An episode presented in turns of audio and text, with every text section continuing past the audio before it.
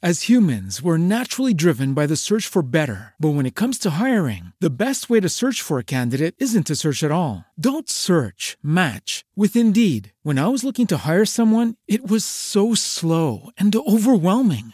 I wish I had used Indeed. If you need to hire, you need Indeed. Indeed is your matching and hiring platform with over 350 million global monthly visitors, according to Indeed data, and a matching engine that helps you find quality candidates fast. Ditch the busy work. Use Indeed for scheduling, screening, and messaging so you can connect with candidates faster. And Indeed doesn't just help you hire faster. 93% of employers agree Indeed delivers the highest quality matches compared to other job sites, according to a recent Indeed survey. And listeners of this show will get a $75 sponsored job credit to get your jobs more visibility at Indeed.com slash podcast. That's Indeed.com slash podcast. Terms and conditions apply.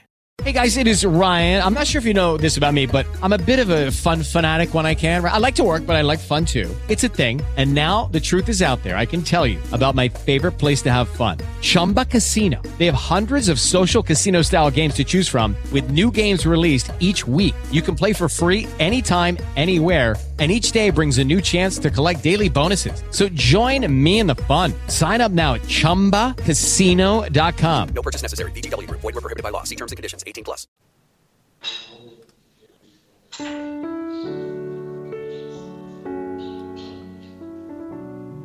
Con immensa pena Bilbo assisteva a tutto ciò. Aveva preso posizione su Colle Corvo, in mezzo agli elfi, in parte perché da quel punto c'erano maggiori possibilità di fuga e in parte perché se doveva trovarsi in una situazione di difesa disperata, tutto sommato preferiva difendere il re degli elfi.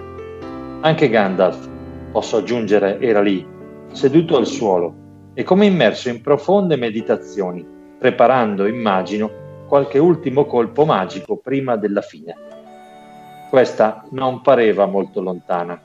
Ormai non ci vorrà molto, pensò Bilbo, perché gli orchi conquistino la porta e noi siamo tutti massacrati o inseguiti e catturati.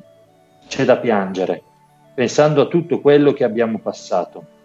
Quasi quasi preferirei che il vecchio Smaug fosse rimasto qui con il suo maledetto tesoro, piuttosto che se ne impossessimo questi esseri spregevoli. E il povero vecchio Bombur e Balin e Fili e Kili e tutti gli altri facciano una brutta fine. Misero me. Ho udito canti di molte battaglie e mi è sempre parso che anche la sconfitta possa essere gloriosa. Come è dolorosa invece, e quanta angoscia. Come vorrei esserne fuori sano e salvo. Ma ecco che le nuvole furono spazzate via dal vento e un rosso tramonto squarciò l'occidente. Vedendo quell'improvviso chiarore affugare la penombra, Bilbo si guardò attorno e lanciò un grido altissimo. Aveva scorto un'apparizione che gli fece balzare il cuore in petto, scure sagome ancora piccole che si stagliavano maestose contro quel chiarore lontano. Le aquile, le aquile! egli urlò. Arrivano le aquile! Gli occhi di Bilbo si ingannavano raramente. Le aquile stavano arrivando seguendo la direzione del vento, una fila dietro l'altra, in numero tale che tutti i nidi del nord pareva ne fossero stati svuotati. Le aquile, le aquile! gridò Bilbo, ballando e agitando le braccia. Se gli elfi non potevano vederlo, potevano però udirlo. Presto ripresero il suo grido ed esso si ripercosse attraverso la valle. Molti occhi stupiti si volsero in su, benché fino a quel momento non si potesse vedere ancora niente, se non dallo sperone meridionale della montagna. Le aquile! gridò Bilbo, ancora una volta ma in quell'attimo una pietra proveniente dall'alto batté pesantemente sul suo elmo ed egli crollò a terra e perse conoscenza. Buonasera a tutti, amici tolkieniani della web radio La Voce di Arda, radio della pagina Facebook Le migliori frasi del Silmarillion, radio della Società Tolkieniana Italiana, del gruppo pubblico dei Tolkieniani Italiani del gruppo dei Cavalieri del Mark. Buonasera e benvenuti a questa nuova diretta di questa radio con questa puntata dedicata a, all'eucatastrofe, questa parola che cela una marea di significati e vi presento il nostro conduttore della serata, Alberto Nutricati. Alberto, buonasera. Buonasera, buonasera, buonasera Simone. Buonasera Alberto, questa puntata è stata eh, curata da te insieme a, a tanti altri ospiti. Sì, sì, eh, benvenuto intanto a questa nuova puntata della Voce di Arda. Eh, per me è un piacere essere qui con voi, lo sono stato una prima volta in qualità di esperto quando parlammo di fiabe, una seconda volta in qualità di conduttore al fianco di Simone e oggi ritorno nella duplice veste di esperto e conduttore per affrontare uno dei temi eh, a me più cari, ancorché bisogna dirlo tra i meno conosciuti di Tolkien, perlomeno al grande pubblico, mi riferisco proprio all'eucatastrofe, al lieto capovolgimento. Eh, si tratta di un neologismo coniato dallo stesso Tolkien che definisce così eh, la struttura portante e la funzione intima eh, delle fiabe. L'eucatastrofe è per Tolkien eh, l'elemento centrale delle fiabe, quello che in qualche modo ne definisce e ne chiarisce la funzione e eh, per certi versi conferisce loro eh, la più alta dignità tra la produzione artistica eh, letteraria, ancorché popolare. Tolkien articolerà attorno al nucleo dell'eucatastrofe la struttura narrativa, ad esempio, dei suoi capolavori, eh, Il Signore degli Anelli e Lo Hobbit. L'eucatastrofe diventa per Tolkien il perno della sua filosofia e della sua poetica. Eh, ma di questo poi parleremo più ampiamente nella seconda parte della serata. Veniamo adesso alla struttura di questa puntata.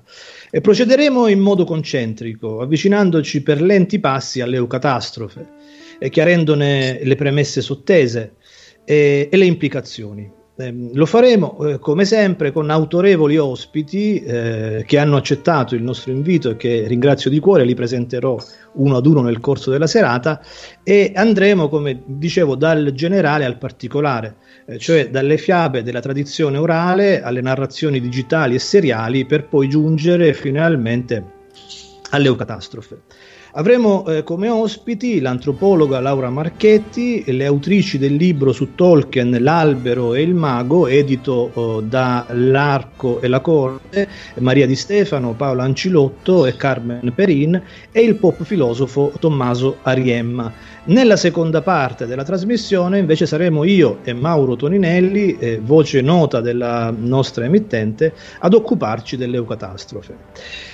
E, Simone, visto che insomma di carne a cuocere ne abbiamo veramente tanta, io direi di cominciare subito con la nostra prima ospite. Possiamo procedere, Simone? Sì, procedete, procedete pure e invitiamo i nostri radioascoltatori a interagire con, con noi tramite la chat di, di, Spreaker. Quindi, se ci sono domande, scriveteci pure eh, sulla chat di Spreaker, è a vostra disposizione. Mhm. Allora, il eh, primo ospite è la professoressa Laura Marchetti, antropologa, docente di, di didattica generale all'Università Mediterranea di Reggio Calabria e di didattica delle culture all'Università degli Studi di Foggia, è coordinatrice del Centro della Complessità ed è autrice di numerosi volumi, monografie e saggi. Pacifista ed ecologista convinta, è stata sottosegretario all'ambiente tra il 2007 e il 2008 ma non solo. Eh, Laura Marchetti è tra i maggiori esperti di fiabe in Italia.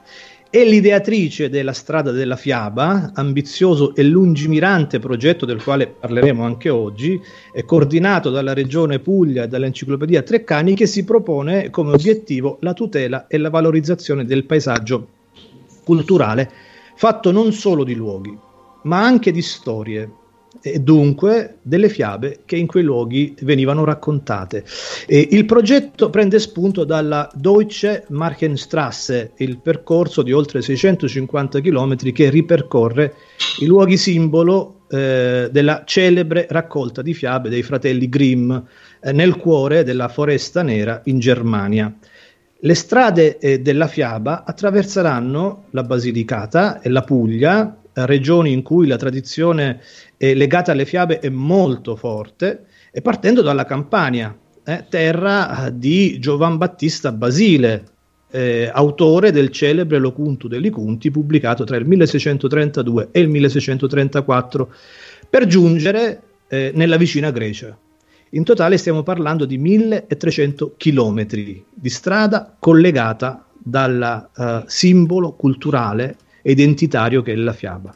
Inoltre, altra cosa molto interessante, con l'enciclopedia Treccani la professoressa Marchetti sta attualmente lavorando alla candidatura della fiaba popolare nella lista dei beni immateriali UNESCO. Su questo fronte ci sono delle novità freschissime che sarà la stessa professoressa comunque ad annunciarci. È un onore e un piacere avere con noi per la prima volta alla voce di Arda la professoressa Laura Marchetti che tratterà del tema la tradizione orale contro l'imperialismo digitale. Benvenuta professoressa. Ciao, vi saluto e saluto in particolare te Alberto perché sei uno degli studiosi più raffinati eh, di questo tema, quindi è un Grazie. piacere essere qui con te. Grazie, De- detto da lei. Il tuo libro L'enigma delle fiabe è proprio diciamo consigliabile perché è anche multidisciplinare e fa capire come la fiaba spazia in un territorio, in una scienza senza nome dove antropologia, psicanalisi, eh, rapporto col territorio, rapporto con l'intimo, con l'intimo, con la grande storia, con la piccola storia, con la lingua, insomma, con i grandi simboli, insomma, si, si incro- perché come la, la, fiaba sia un crogiuolo di certo, certo. Grazie. Allora, prima di iniziare, però, eh, lasciamoci guidare dalla suadente voce di Massimo Colazzo, mio carissimo amico, eh, che ci leggerà un brano scritto proprio dalla professoressa Marchetti dal titolo La lezione di Afrodite, ridere per capire. E ricordo a chi volesse ascoltare altri contributi culturali, ivi comprese diverse fiabe letti da Massimo Colazzo, ecco, può farlo collegandosi al suo canale YouTube o alla sua pagina Facebook. Simone, eh, io direi di procedere con la lezione di Afrodite. Sì, un momentino che eh, metto eh, il file all'interno del, del, del, sistema di Spreaker. Sì. Eh, nel, nel è un brano sì, del quale comunque parleremo subito dopo, non è lunghissimo, ecco, quindi prego gli ascoltatori di prestare la eh, dovuta attenzione perché ci introdurrà eh, in un modo eh, molto raffinato eh, molto piacevole all'udito a quello che sarà il tema centrale poi di questa, di questa puntata, cioè le fiabe, ma attraverso le fiabe anche l'eucatastrofe, come vedremo poi successivamente. Ci siamo? Siamo pronti? Ancora no. Eh, allora, io uh, direi eh, di eh, cominciare a questo punto a farci una chiacchierata. Sì, dalla regia mi dicono di sì. Allora, professoressa, possiamo anticipare il tema di questa, di questa lezione di Afrodite che stiamo per ascoltare? Eh, no, piuttosto eh, anche qui ringrazio per la scelta di Colazzo. Mm. Mm. Eh, guarda, io, non, io, sono una vera strega, quindi non sono abituata a fare complimenti. No? Bene. Sono pertinenti perché sentirete, eh, Colazzo ha una voce antica. Sì, vero. vero. E anche una voce generosa. Lui non è un attore, perché questo è uno dei problemi delle fiabe, di chi mm-hmm. rioralizza le fiabe, mm-hmm. che fa troppo l'attore e l'attore mette eh, l'accento su di sé. Invece la Edo, come Colazzo, mette l'accento sulla fiaba e mm, lui sa che quello che sta dicendo non è suo, ma viene da lontano da un altro mondo, da un c'era una volta, in illo tempore. E un po' come lo, la Edo è un po' come l'oracolo. Sa che le muse gli hanno consegnato un dono e lui deve ascoltare le muse e far finta che il tempo delle muse sia il tempo presente. Colazzo mm-hmm. ha questa magia che non tutti i rioralizzatori di fiabe hanno. Rioralizzare è una parola centrale nel progetto che stiamo usando, che è un progetto di conservazione di questi saperi millenari. Mm-hmm. E quindi, sai Alberto, noi combattiamo contro la morte. Sì, certo. Sono morti 100.000 eh, sono morte 100.000 persone durante questa crisi pandemica.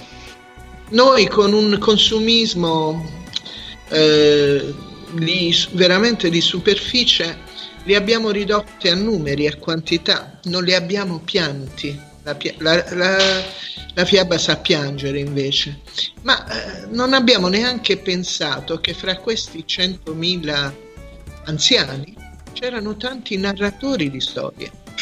Eh e sì. quindi noi che vogliamo innanzitutto conservare, combattiamo con la morte, la morte dei narratori, la morte dell'arte di raccontare soprattutto. Eh, chiedi, chiedi di raccontare, è sempre più difficile articolare una storia, è sempre più difficile eh, immaginare una storia. Quindi questo è un grande progetto di conservazione eh, del passato, ma è anche un grande progetto di futuro perché siccome crediamo che alcuni dico una brutta parola retorica, ma non so come fare altrimenti, alcuni valori della fiaba e una visione complessiva del mondo siano non da imbalsamare nel passato, ma siano carichi di futuro, mm-hmm. nel nostro progetto c'è anche l'obiettivo della rioralizzazione, cioè la speranza che le nuove arti, i nuovi linguaggi, senza tradire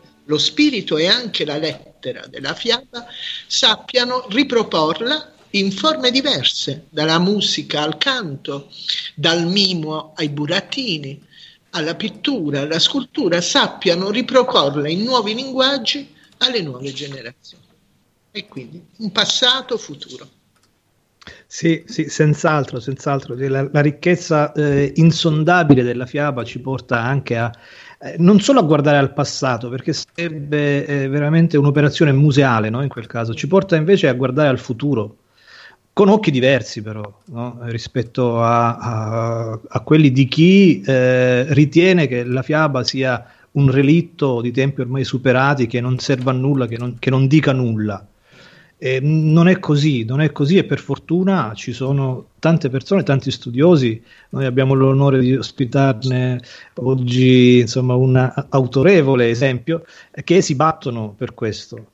Eh, e la strada delle fiabe va proprio in questa direzione, no? eh, cerca di eh, mettere eh, a frutto eh, gli studi su questo immenso patrimonio eh, popolare, eh, di letteratura popolare che va salvaguardato ma va anche valorizzato, va anche ecco, rioralizzato come si, come si diceva, il che non è semplice, non è semplice. No. E, sì, prego, prego professore. È semplice anche perché c'è un grande equivoco proprio su che cos'è una fiaba. Mm. Cioè eh, si confonde spesso la fiaba col racconto eh, dell'autore. Sì, eh, sì. Ora, il racconto dell'autore, da Collodi ad Andersen, è un racconto bellissimo, ma è un racconto letterario. Sì, sì. Scritto a tavolino da un individuo. Invece la fiaba popolare, la fiaba antropologica, è una fiaba millenaria che non ha autore, se non il popolo stesso, che l'ha selezionata per millenni.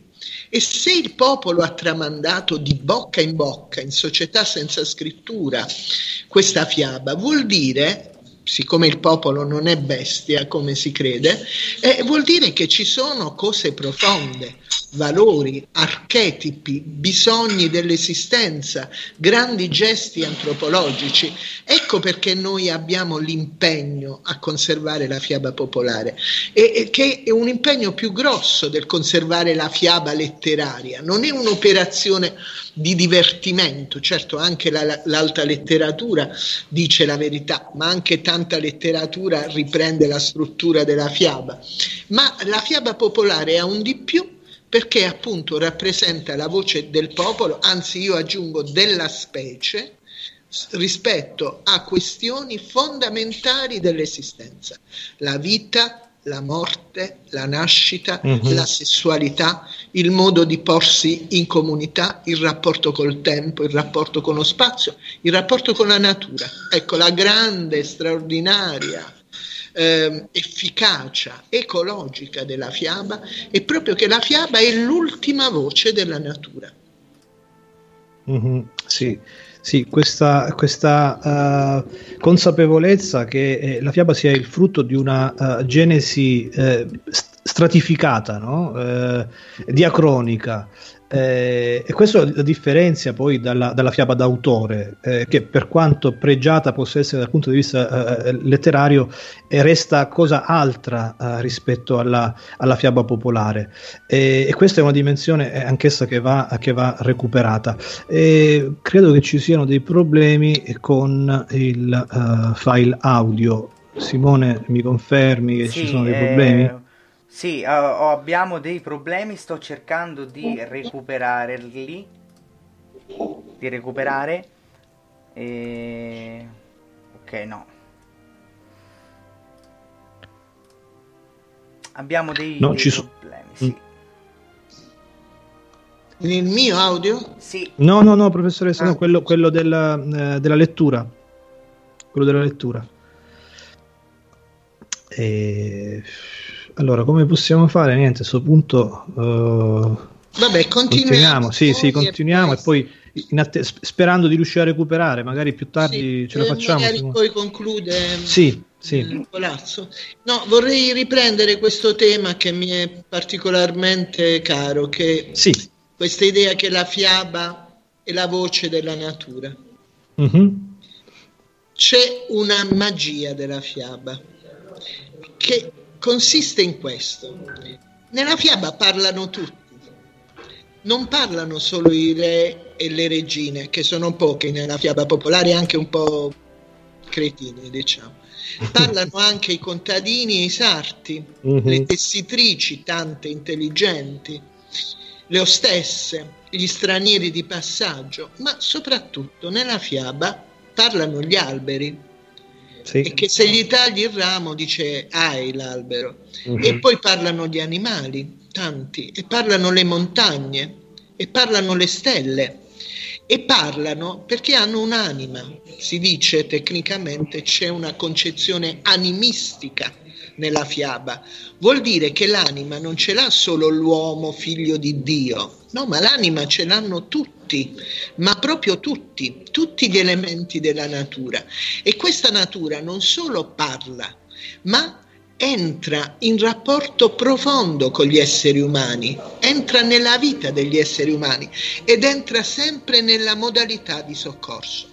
Un grande studioso di fiabe che si chiamava Antonio Gramsci, che portò in mhm. carcere proprio il libro dei Grimm, individuò nella fiaba una struttura di soccorso. Eh, il cuore della fiaba, dice, è nel fatto che ci si aiuta, che quando il fratellino viene abbandonato nel bosco, la sorellina metterà la lampada vicino alla finestra.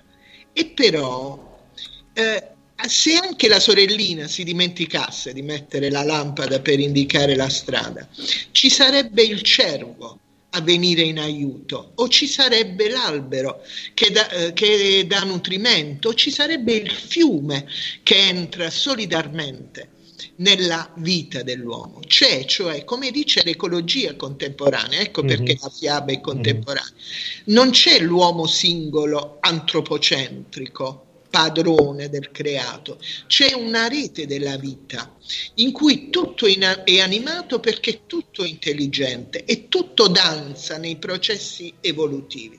Quindi questa grande idea della natura magica As humans, we're naturally driven by the search for better. But when it comes to hiring, the best way to search for a candidate isn't to search at all. Don't search, match with Indeed. When I was looking to hire someone, it was so slow and overwhelming. I wish I had used Indeed. If you need to hire, you need Indeed. Indeed is your matching and hiring platform with over 350 million global monthly visitors, according to Indeed data, and a matching engine that helps you find quality candidates fast. Ditch the busy work. Use Indeed for scheduling, screening, and messaging so you can connect with candidates faster. And Indeed doesn't just help you hire faster. 93% of employers agree Indeed delivers the highest quality matches compared to other job sites, according to a recent Indeed survey. And listeners of this show will get a $75 sponsored job credit to get your jobs more visibility at Indeed.com slash podcast. That's Indeed.com slash podcast. Terms and conditions apply. With Lucky Land slots, you can get lucky just about anywhere. Dearly beloved, we are gathered here today to. Has anyone seen the bride and groom? Sorry, sorry, we're here. We were getting lucky in the limo and we lost track of time. No, Lucky Land Casino, with cash prizes that add up quicker than a guest registry. In that case, I pronounce you lucky. Play for free at LuckyLandSlots.com. Daily bonuses are waiting. No purchase necessary. Void where prohibited by law. 18 plus. Terms and conditions apply. See website for details. intelligente, come dice Bateson, no? in mente natura, una natura intelligente, e anche al cuore del nostro progetto. E noi, siccome i personaggi della fiaba sono astuti, eh, vogliamo sottolineare questa cosa come un fatto di astuzia paesaggistica. Guarda, le nostre fiabe, ma tu lo sai bene perché sei anche un raccoglitore di fiabe, si trovano tutte nei luoghi più belli della nostra Puglia. Non c'è faro, non c'è sorgente, non c'è fiume, non c'è grande megalite che non abbia un ognomo, un, um, un orco, una sirena che lo protegga. È come se l'intelligenza popolare avesse messo il magico della fiaba a proteggere i paesaggi. Nel nostro progetto addirittura c'è questa idea bizzarra che a, raccontare le fiabe non sono solo i narratori popolari, ma a narrare le fiabe sono i luoghi mm-hmm. e che se sparisce la bellezza e la magia dei luoghi, sparisce anche la narrazione.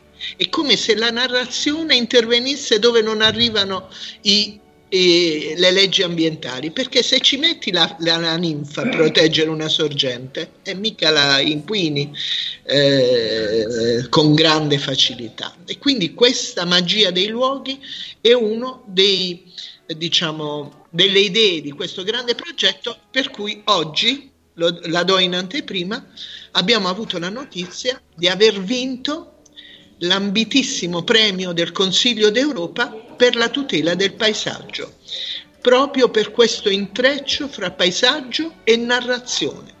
Proprio perché, come hai detto tu, il paesaggio è sempre un paesaggio culturale, cioè un paesaggio che vive se ci sono dei miti, delle fiabe, delle storie, dei simboli che lo fanno vivere e sono le comunità, il popolo che costruisce questi simboli. Mm-hmm. Senz'altro, sì. Ehm, professoressa, ci dice qualcosa sulla, eh, cioè sul progetto La strada delle fiabe? Come nasce? Quando nasce? Insomma, quali sono, quali sono le procedure che lo hanno portato eh, alla definizione anche? Insomma, come sono stati scelti i luoghi? Eh, ecco, sarebbe curioso eh, ripercorrere queste, queste tappe. Sì, guarda, io eh, sono, sono andata cinque anni fa a Kassel a studiare i Grimm, mm. perché questi straordinari filosofi, giuristi, noti solo come raccoglitori di fiabe, sì, ma poi sono dei sì. grandissimi linguisti, hanno fatto il dizionario della lingua tedesca, mm-hmm. eh, non sono mai stati tradotti in italiano. Niente di quello che i Grimm hanno scritto, e ci sono degli, delle cose veramente di grande pregio, eh, hanno avuto una, e quindi sono andata in Germania, a Kassel e il museo biblioteca, eh, per studiare questi straordinari autori, fondatori del romanticismo tedesco. E lì per caso ho visitato questa Markenstrasse che tu citavi prima, che è questa strada di 800 km che la Germania eh, ha fatto in onore dei Grimm, che è anche la seconda impresa turistica della Germania con un'affluenza economica che non dico perché non è questo, diciamo, è però 500.000 visitatori al giorno, una eh, fiaba che ha costruito in base eh, ai luoghi eh, dove i Grimm hanno raccolto o ambientato le loro celebri fiabe, quelle della raccolta, eh, le fiabe del focolare della casa. Allora, l'idea, siccome i Grimm a un certo punto nell'introduzione tedesca dicono che tutto quello che, loro, che quello che loro hanno raccolto agli inizi dell'Ottocento poi in parte era già stato raccolto da un italiano, e lo citano Giambattista Basile, Mhm. allora l'idea è eh, se i tedeschi dicono che la matrice di tutto è in Italia, in Italia meridionale, perché non fare da noi una strada della fiaba come la Markenstrasse? E, e quindi, eh, grazie anche al- ai dirigenti illuminati della regione Puglia e anche della regione Basilicata, abbiamo pensato appunto a una strada che cominciasse nei luoghi dove Basile, che è nato in Campania, ma poi è stato governatore in Basilicata, dove annoiandosi di fare il governatore, no, Basile ha poi raccolto dalla viva voce dei contadini nei boschi della Lucania, Lucania vuol dire il paese dei boschi, le fiabe che poi sono diventate celebri nell'Ocunto degli Cunti, molte delle quali poi si ritrovano nella raccolta dei Grimm, per esempio Zezzolla, no? che è Mhm. famosissima eh, fiaba o la bella addormentata del bosco, eccetera.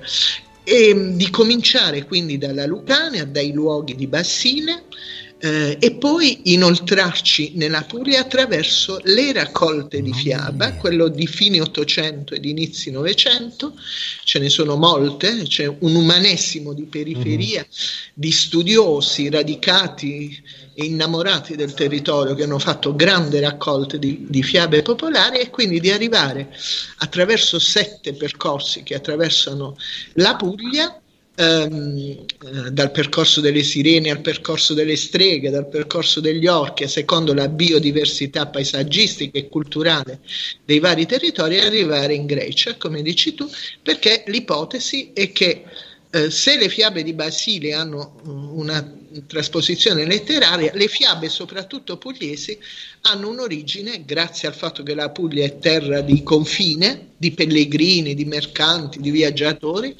hanno un'origine nel mito greco. E infatti il nostro percorso si conclude a Scheria, che è l'attuale Corfù, eh, dove si ambienta un passo dell'Odissea, il canto più bello dell'Odissea, dove una regina dice racconta la regina Rete e lì cominciano tutte le storie che poi sono diventate le grandi storie, i grandi mitoi, le grandi fiabe del Mediterraneo. Mhm. Bellissimo, bellissimo. E allora, professoressa, mi dicono che abbiamo finalmente l'audio. Che facciamo? Lo mandiamo adesso? O anche in conclusione, Mm, benissimo. Allora abbiamo qualche, qualche altro minuto eh, da, da dedicare a questo tema. Non so se eh, qualcuno, Simone o Mauro, qualcuno vuole fare qualche domanda o su Spreaker se ci sono delle richieste da parte dei, eh, dei- degli ascoltatori. Io purtroppo non sto seguendo la, la chat di Spreaker. Per adesso soltanto saluti di benvenuto e, e niente, confidiamo nell'ascolto dei nostri radioascoltatori. Ah, per adesso bene, non va ci bene. sono domande. due elementi volevo sottolineare. Perché, Sì. Allora, uno, potevamo scegliere di fare un parco della fiaba. Mhm. che è una parola bellissima, il parco viene da paradise, significa paradiso, però il parco è un luogo chiuso. Invece abbiamo scelto, come i tedeschi, come il romanticismo tedesco, di fare una strada, perché e cammina, cammina, cammina, sette paia di scarpe ho consumato, cioè il cammino, il viaggio è, ehm, il nucleo della fiaba. Eh, l'eroe si mette in viaggio, se no la storia non può cominciare. E mh, l'eroe si mette in viaggio e vuol dire che l'emigrazione è costitutiva della sua formazione, ma anche la fiaba si mette in viaggio, non solo l'eroe della fiaba, perché la fiaba ha questa stranezza glocale. Cioè da una parte è profondamente radicata alla terra, intanto al dialetto, alla lingua, alla madre, alla lingua latte, la chiamano i Grimm, una parola bellissima, la lingua che tu bevi come bevi il latte della tua madre. Quindi da una parte la fiaba è radicata al tuo sole, al tuo cielo, alla tua montagna, alla panchina dove ti sei dato il primo bacio, ai biscotti della nonna, profondamente locale. Ma dall'altro la fiaba, la mia fiaba, la fiaba della mia Murgia la fiaba del tuo Salento, viaggia ha tanto viaggiato, ha viaggiato per terra attraverso i tratturi, le strade della transumanza, ha viaggiato per mare attraverso i mercanti, attraverso i militari, attraverso i pellegrini, ha viaggiato, si è meticciata, ha scambiato, eh, si è mh, mm, confusa. Il mio lupo è diventato il tuo lupo e il mio sole è diventato il tuo sole.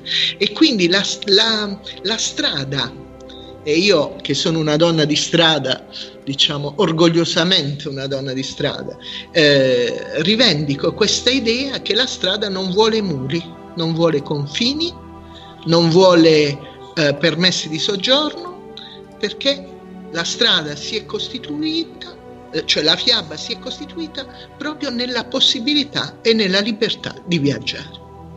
La seconda cosa che volevo dire la strada, la fiaba ha molto viaggiato e ha viaggiato anche attraverso gli uomini, perché i viaggiatori, ahimè, il viaggio è stato in, in massima parte un dono che gli uomini hanno avuto. Però quando si è fermata ha trovato le donne, le narratrici. I Grimm raccolgono da 150 narratrici, ma anche da noi, è la narratrice eh, che vicino al braciere, vicino alle piazzette, mentre cuce. Le tessitrici sono, non sono molte delle protagoniste più intelligenti delle fiabe, ma sono le narratrici, le sarte, perché tramano, è una bellissima parola. Tramare significa cucire, come Penelope, no? Penelope si dice nell'Odissea, cuciva fili mentre cuciva sottili pensieri. Tramare significa cucire trame, ma cucire anche trame di storia. E trame un po' significa anche tramare, trame segrete, che forse agli uomini non piacciono tanto. Quindi è As humans, we're naturally driven by the search for better. But when it comes to hiring, the best way to search for a candidate isn't to search at all. Don't search, match with Indeed. When I was looking to hire someone, it was so slow and overwhelming. I wish I had used Indeed. If you need to hire, you need Indeed. Indeed is your matching and hiring platform with over 350 million global monthly visitors, according to Indeed data, and a matching engine that helps you find quality candidates fast. Ditch the busy work. Use Indeed for scheduling, screening, and messaging so you can connect with candidates faster. And Indeed doesn't just help you hire faster. 93% of employers agree Indeed delivers the highest quality matches compared to other job sites, according to a recent Indeed survey. And listeners of this show will get a $75 sponsored job credit to get your jobs more visibility at Indeed.com slash podcast. That's Indeed.com slash podcast. Terms and conditions apply. With the Lucky Land slots, you can get lucky just about anywhere. This is your captain speaking. Uh, we've got clear runway and the weather's fine, but we're just going to circle up here a while and uh, get lucky. No, no, nothing like that. It's just these cash prizes add up quick. So I suggest you sit back, keep your tray table upright, and start getting lucky. Play for free at LuckyLandSlots.com. Are you feeling lucky? No purchase necessary. Void where prohibited by law. 18 plus terms and conditions apply. See website for details. come se attraverso la fiaba le donne, la voce calda delle donne, eh, in una cultura che respingeva le donne di fatto, eh, la voce delle donne e la cultura delle donne fosse sopravvissuta. Quindi conservando le fiabe come si conservano le marmellate, con la stessa cura, e, mh, il sapere femminile è sopravvissuto anche nelle culture più patriarcali. Mhm. Bene, io eh, direi che eh, Simone, se non sbaglio, con i tempi ci siamo. Sì. mh, e quindi farei eh, ascoltare il eh, il, la lettura di eh, Massimo Colazzo di cui abbiamo già, già parlato e, e, ovviamente non posso fare altro che ringraziare di cuore la professoressa Marchetti per averci dedicato eh, questo, questo, tempo. Spero che sia solo il primo di tanti altri appuntamenti che, che verranno. Eh, grazie veramente di cuore, professoressa. Grazie, grazie a voi. Grazie, grazie a voi. grazie. grazie. Allora, noi andiamo e ascoltiamo uh, l'audio di Massimo Colazzo. Questo è un testo mio. No. Sì, un testo della professoressa Laura eh, Marchetti, letto da Massimo Colazzo. Non ridere, non lugere neque detestari, sed intelligere. È questo il consiglio che Baruch Spinoza, uno dei più grandi pensatori della modernità, dà a tutti coloro che vogliono comprendere la condizione umana. Essa è imperfetta, in quanto turbata dai sensi e dalle emozioni. Gioia, paura, rabbia, tristezza, attesa, desiderio e altre afflizioni minori. Il filosofo, però, se vuole accedere alla conoscenza vera e razionale, deve sapersi liberare da questi turbamenti sensuali ed emozionali. Deve, appunto, smettere di piangere, di ridere, di detestare, per poter meglio comprendere. Il filosofo, nei secoli, ha avuto genere maschile, come del resto il logico, il matematico, il costruttore di grandi modelli etici o legislativi.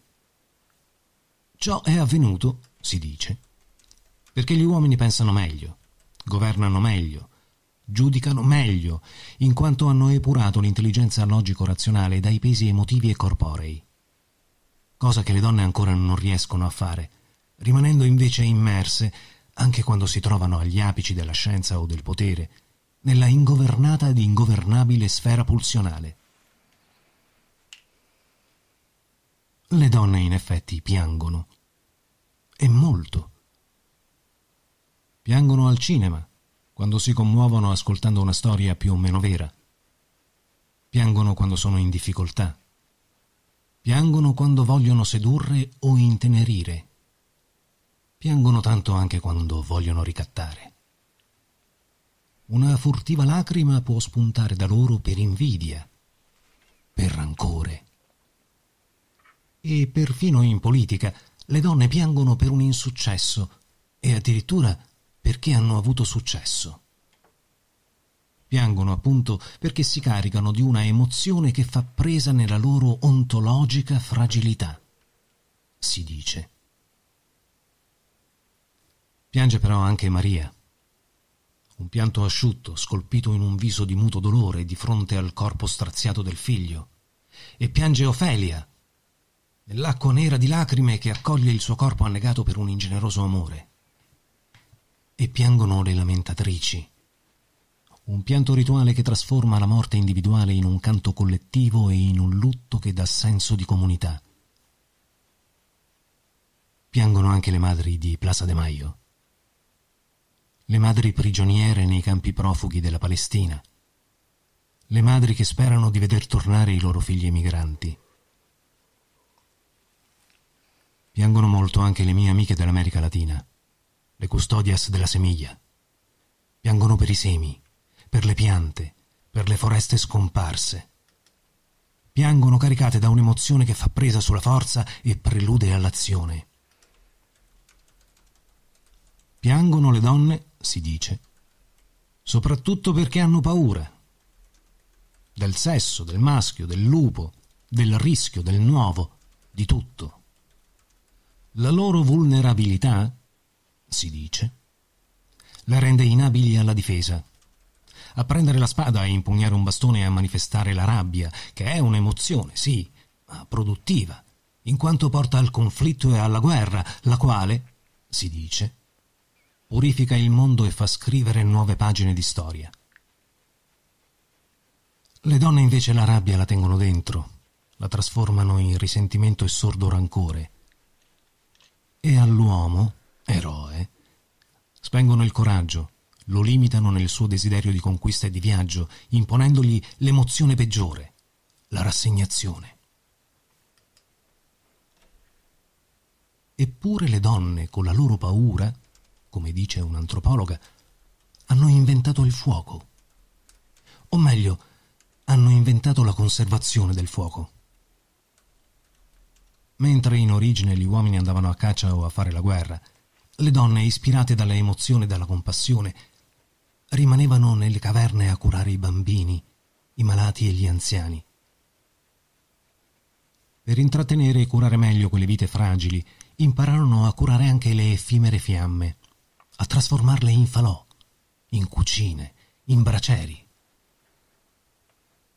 E lì vicino, fra gli odori ed il calore dei cibi, cominciarono a raccontare storie, sviluppando così l'immaginazione, quella facoltà che è lo scrigno di tutte le emozioni.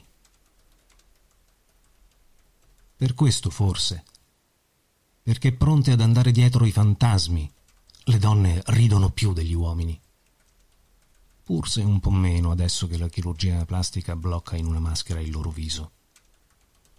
Ridono, si dice, anche per un non nulla, perché sono leggere, mobili qual piume al vento. Di fronte al grande talete che cade nel pozzo perché voleva scrutare l'universo, ride la servetta di Tracia, rimanendo sempre serva per questo. Ride la prostituta per adescare il suo cliente facendo sollevare il seno. E ride la pin-up televisiva per contratto o per celare un vuoto interiore. E ride la iena.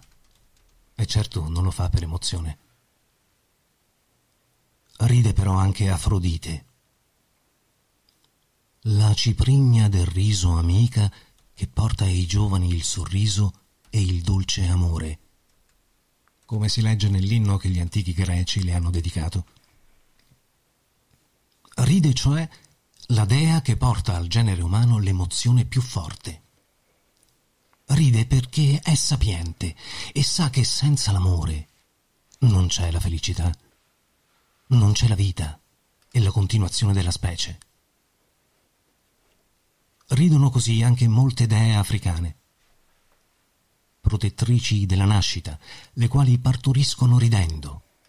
Perché il riso è un'emozione che apre ad un essere nuovo, ad un mondo nuovo, all'emozione del tempo futuro e dell'attesa. Ridono come ride la madre di fronte al sorriso del suo bambino. Ridono di meraviglia. Ridono per alleviare il dolore. Ridono anche per una bricconata, come l'astuta contadinella della fiaba che ha appena gabbato il suo rozzo e violento padrone. Per questo, immerse come siamo nel mondo emozionale delle donne, al filosofo, al matematico, al logico, possiamo dire piangi, ridi, ama, desidera Immagina, spaventati, se davvero la condizione umana vorrai intelligere.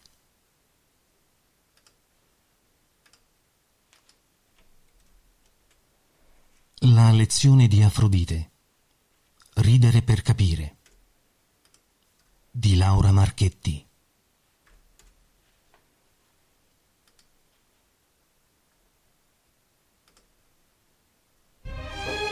Amici tolkieniani, eccoci di nuovo in diretta.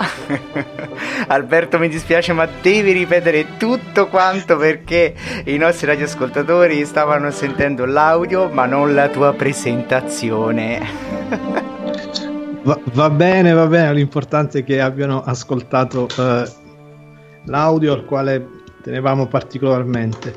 E, ehm, allora, eh, era la voce di Massimo Colazzo, un, un, aedo più che un attore, come diceva giustamente la professoressa Marchetti, e, e con Massimo chiudiamo questa prima eh, parte della, della puntata e, e, ci avviciniamo eh, a, a, lenti passi al tema centrale eh, di, questa, di quest'oggi, di questa serata, che è appunto l'eucatastrofe. E cominciamo a parlare ovviamente del, di Tolkien. Lo facciamo eh, presentando un uh, libro eh, recentemente pubblicato da L'Arco e la Corte dal titolo L'albero e il mago è un libro illustrato uh, che eh, ripercorre la vita di Tolkien. Eh, un libro che eh, dicevo pensando di parlare a tutti, ma in realtà parlavo con me stesso, quindi lo, lo ripeto, che ognuno dei nostri ascoltatori dovrebbe avere eh, perché per i motivi che. As humans, we're naturally driven by the search for better. But when it comes to hiring, the best way to search for a candidate isn't to search at all. Don't search, match with Indeed. When I was looking to hire someone, it was so slow and overwhelming. I wish I had used Indeed. If you need to hire, you need Indeed. Indeed is your matching and hiring platform with over 350 million global monthly visitors, according to Indeed data, and a matching engine that helps you find quality candidates fast. Ditch the busy work. Use Indeed for scheduling, screening, and messaging so you can connect with candidates faster. And Indeed doesn't just help you hire faster. 93% of employers agree Indeed delivers the highest quality matches compared to other job sites, according to a recent Indeed survey. And listeners of this show will get a $75 sponsored job credit to get your jobs more visibility at Indeed.com slash podcast. That's Indeed.com slash podcast. Terms and conditions apply. With Lucky Land slots, you can get lucky just about anywhere. Dearly beloved, we are gathered here today to. Has anyone seen the bride and groom? Sorry, sorry, we're here. We were getting lucky in the limo and we lost track of time.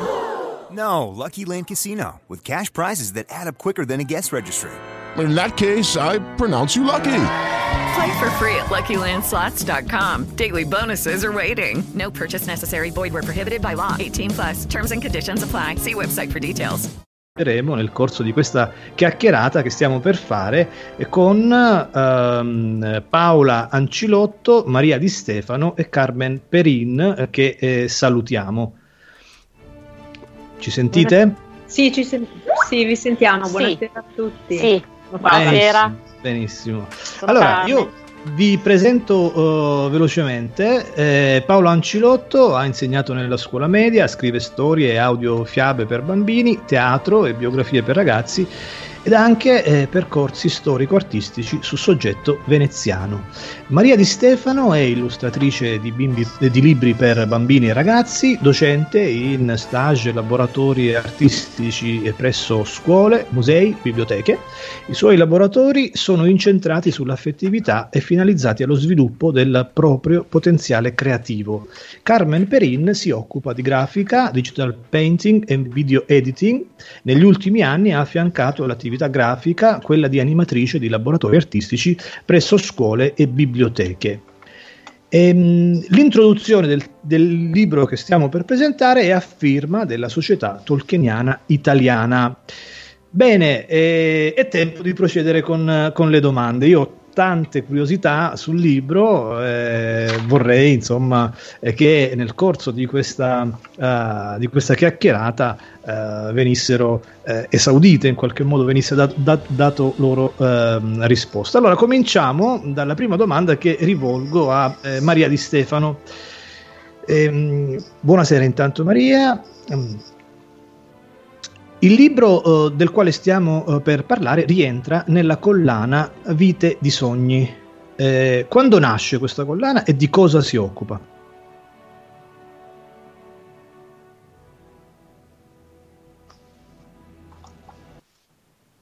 Maria, mi senti?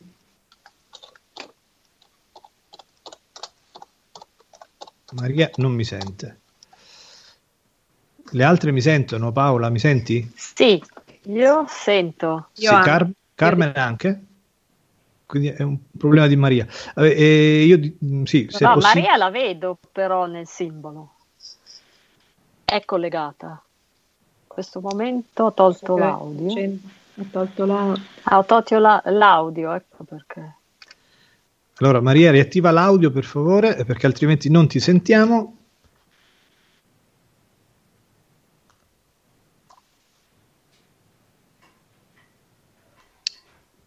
No. Eh, Allora. allora, se, Maria non ci sente, dobbiamo eh, con- con- con- proseguire, eh, magari in attesa che eh, si eh, risolva il problema. Credo che sia di natura tecnica. Vabbè, intanto partiamo. Forse c'è.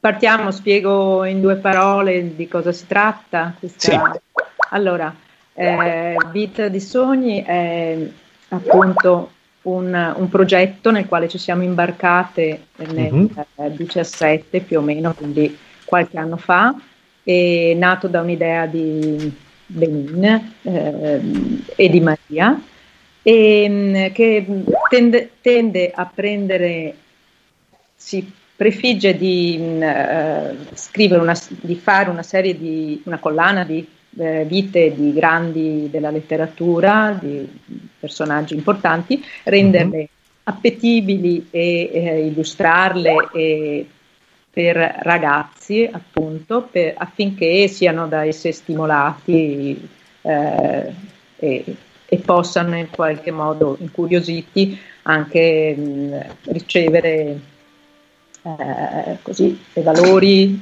ehm, e, mh, queste mh, le abbiamo chiamate, questo progetto è stato chiamato Vite di Sogno, di sogni perché praticamente eh, sono oh, sono narrate con un linguaggio poetico, sono eh, illustrate con eh, immagini evocative e in questo senso la- mh, richiamano un po' l'evanescenza dei sogni, si prefiggono di essere senza confini, cioè di eh, in questo modo appunto sollecitare la fantasia e l'immaginazione dei ragazzi nella lettura. Mhm. Eh,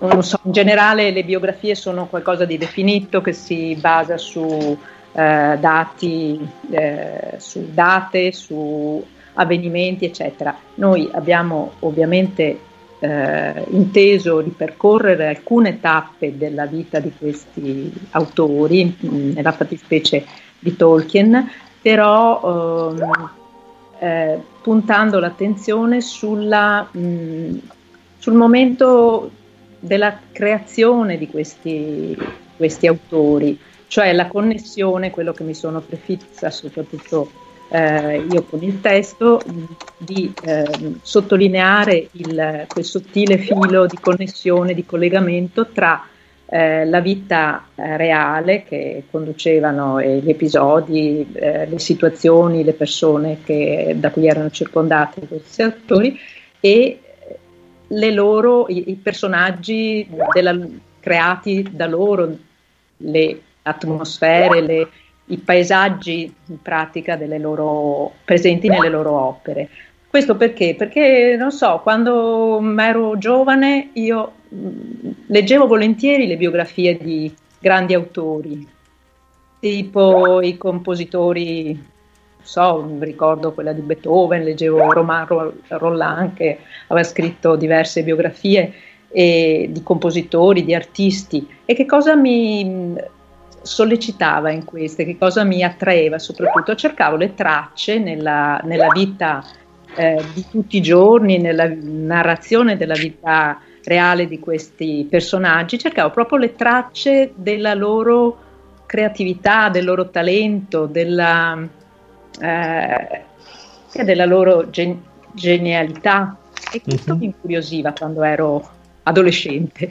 E allora pe- abbiamo pensato che forse una, per eh, una cosa del genere potesse essere eh, in qualche modo eh, attrattiva, ehm, affascinante per, per i ragazzi oggi, non solo conoscere qualcosa degli autori eh, della cui opera magari loro eh, quotidianamente si, si- si cibano, perché chi è che non ha visto il film di Jackson, Il Signore degli Anelli, quale tra i nostri Mhm, mhm. eh, ragazzini non conosce i vari personaggi, Gandalf e, e Aragorn, eccetera. E e giocano magari a giochi di ruolo, hanno le carte, se le scambiano, eh, conoscono i personaggi, però probabilmente conoscono poco dell'autore. Eh sì. allora queste considerazioni ci hanno un po' spinte così a scegliere, a scegliere Tolkien. Sì, fare- poi, eh, scusa Paola, poi eh, tu dicevi appunto che eh, era roba da far tremare le vene, i polsi, quella Sì. di avvicinarsi a Tolkien. E come, spiegami a loro o a, o a chi ci sta ascoltando eh, come mai, eh, come mai ti, ti sei, ti sei voluto avvicinare e- e a questo autore e, e come? Eh, eh, sì, a tutta prima mi era parso appunto mostro sacro della letteratura e io tra l'altro non ero neppure così avvezza a frequentare i- le opere fantasy perché mi seminano abbastanza, nel senso che con la, la- la sovrabbondanza di nomi ehm, ho, ho poca memoria e quindi mi facevo seminare da queste narrazioni ehm, così complesse. E, mh, e quindi mi pareva ah, abbastanza eh, gravoso il- l'approcciarmi a questa, a questa materia, però con eh, l'aiuto di persone molto competenti che eh, abbiamo avuto la fortuna anche di, di incontrare, mi sono, mi sono lasciata convincere e ho cominciato a leggere, a leggere, a documentarmi, a, a- a pescare. Poi ovviamente eh, eh, resta eh, una, eh, eh, un atteggiamento da parte nostra, da parte mia in particolare, eh, molto umile, molto eh, rispettoso di questo eh, grande, grande autore e non, non mi perito certo di, di fare la, eh, né l'esperta né la studiosa di questi, però, eh, di- di- però ho, ho voluto soprattutto tenere eh, presenti alcune, alcune cose che potessero essere allettanti per i ragazzi, per esempio eh, qualche episodio della sua eh, infanzia che in qualche modo potesse avere un riscontro nella- eh, in personaggi della sua opera, per esempio eh, il fatto che ehm, dalle lettere risulta che eh, da piccolino aveva su- avuto, subito il morso di una tarantola e questo probabilmente l'ha poi eh, spinto a, a creare il personaggio di Shelob e, e- e altri, oppure eh, i ricordi che risultano da alcune lettere eh, sui natali della sua, della sua infanzia. Lui praticamente era nato in Sudafrica, quindi eh, non poteva, i suoi ricordi de- de- degli alberi di Natale erano in pratica degli eucalipti app- appassiti, no? come dice nelle lettere, i suoi ricordi del Natale erano sole abbagliante, tende tirate ed eucalipti appassiti. Oppure cosa As humans, we're naturally driven by the search for better. But when it comes to hiring, the best way to search for a candidate isn't to search at all. Don't search, match with Indeed. When I was looking to hire someone, it was so slow and overwhelming. I wish I had used Indeed. If you need to hire, you need Indeed. Indeed is your matching and hiring platform with over 350 million global monthly visitors, according to Indeed data, and a matching engine that helps you find quality candidates fast. Ditch the busy work. Use Indeed for scheduling, screening, and messaging so you can connect with candidates faster. And Indeed doesn't just help you hire faster. 93% of employers agree Indeed delivers the highest quality matches compared to other job sites, according to a recent Indeed survey. And listeners of this show will get a $75 sponsored job credit to get your jobs more visibility at Indeed.com slash podcast. That's Indeed.com slash podcast. Terms and conditions apply. Hey guys, it is Ryan. I'm not sure if you know this about me, but I'm a bit of a fun fanatic when I can. I like to work, but I like fun too. It's a thing. And now the truth is out there. I can tell you about my favorite place to have fun Chumba Casino. They have hundreds of social casino style games to choose from, with new games released each week. You can play for free anytime, anywhere. And each day brings a new chance to collect daily bonuses. So join me in the fun. Sign up now at chumbacasino.com. No purchase necessary. Group. Void were prohibited by law. See terms and conditions. 18 plus. Ah, veniva fuori il, beh, il- il grande amore per la natura e per gli alberi da parte di, di- di Tolkien e in effetti poi il- la, la presenza del pino di Laocoon, del, pino, del grande pino nero. Eh, Eh. Paola, parliamo, spieghiamo un attimino perché si chiama il mago, l'albero e il mago. Ecco, sì, sei... approfitto per, per dirti questa cosa. insomma.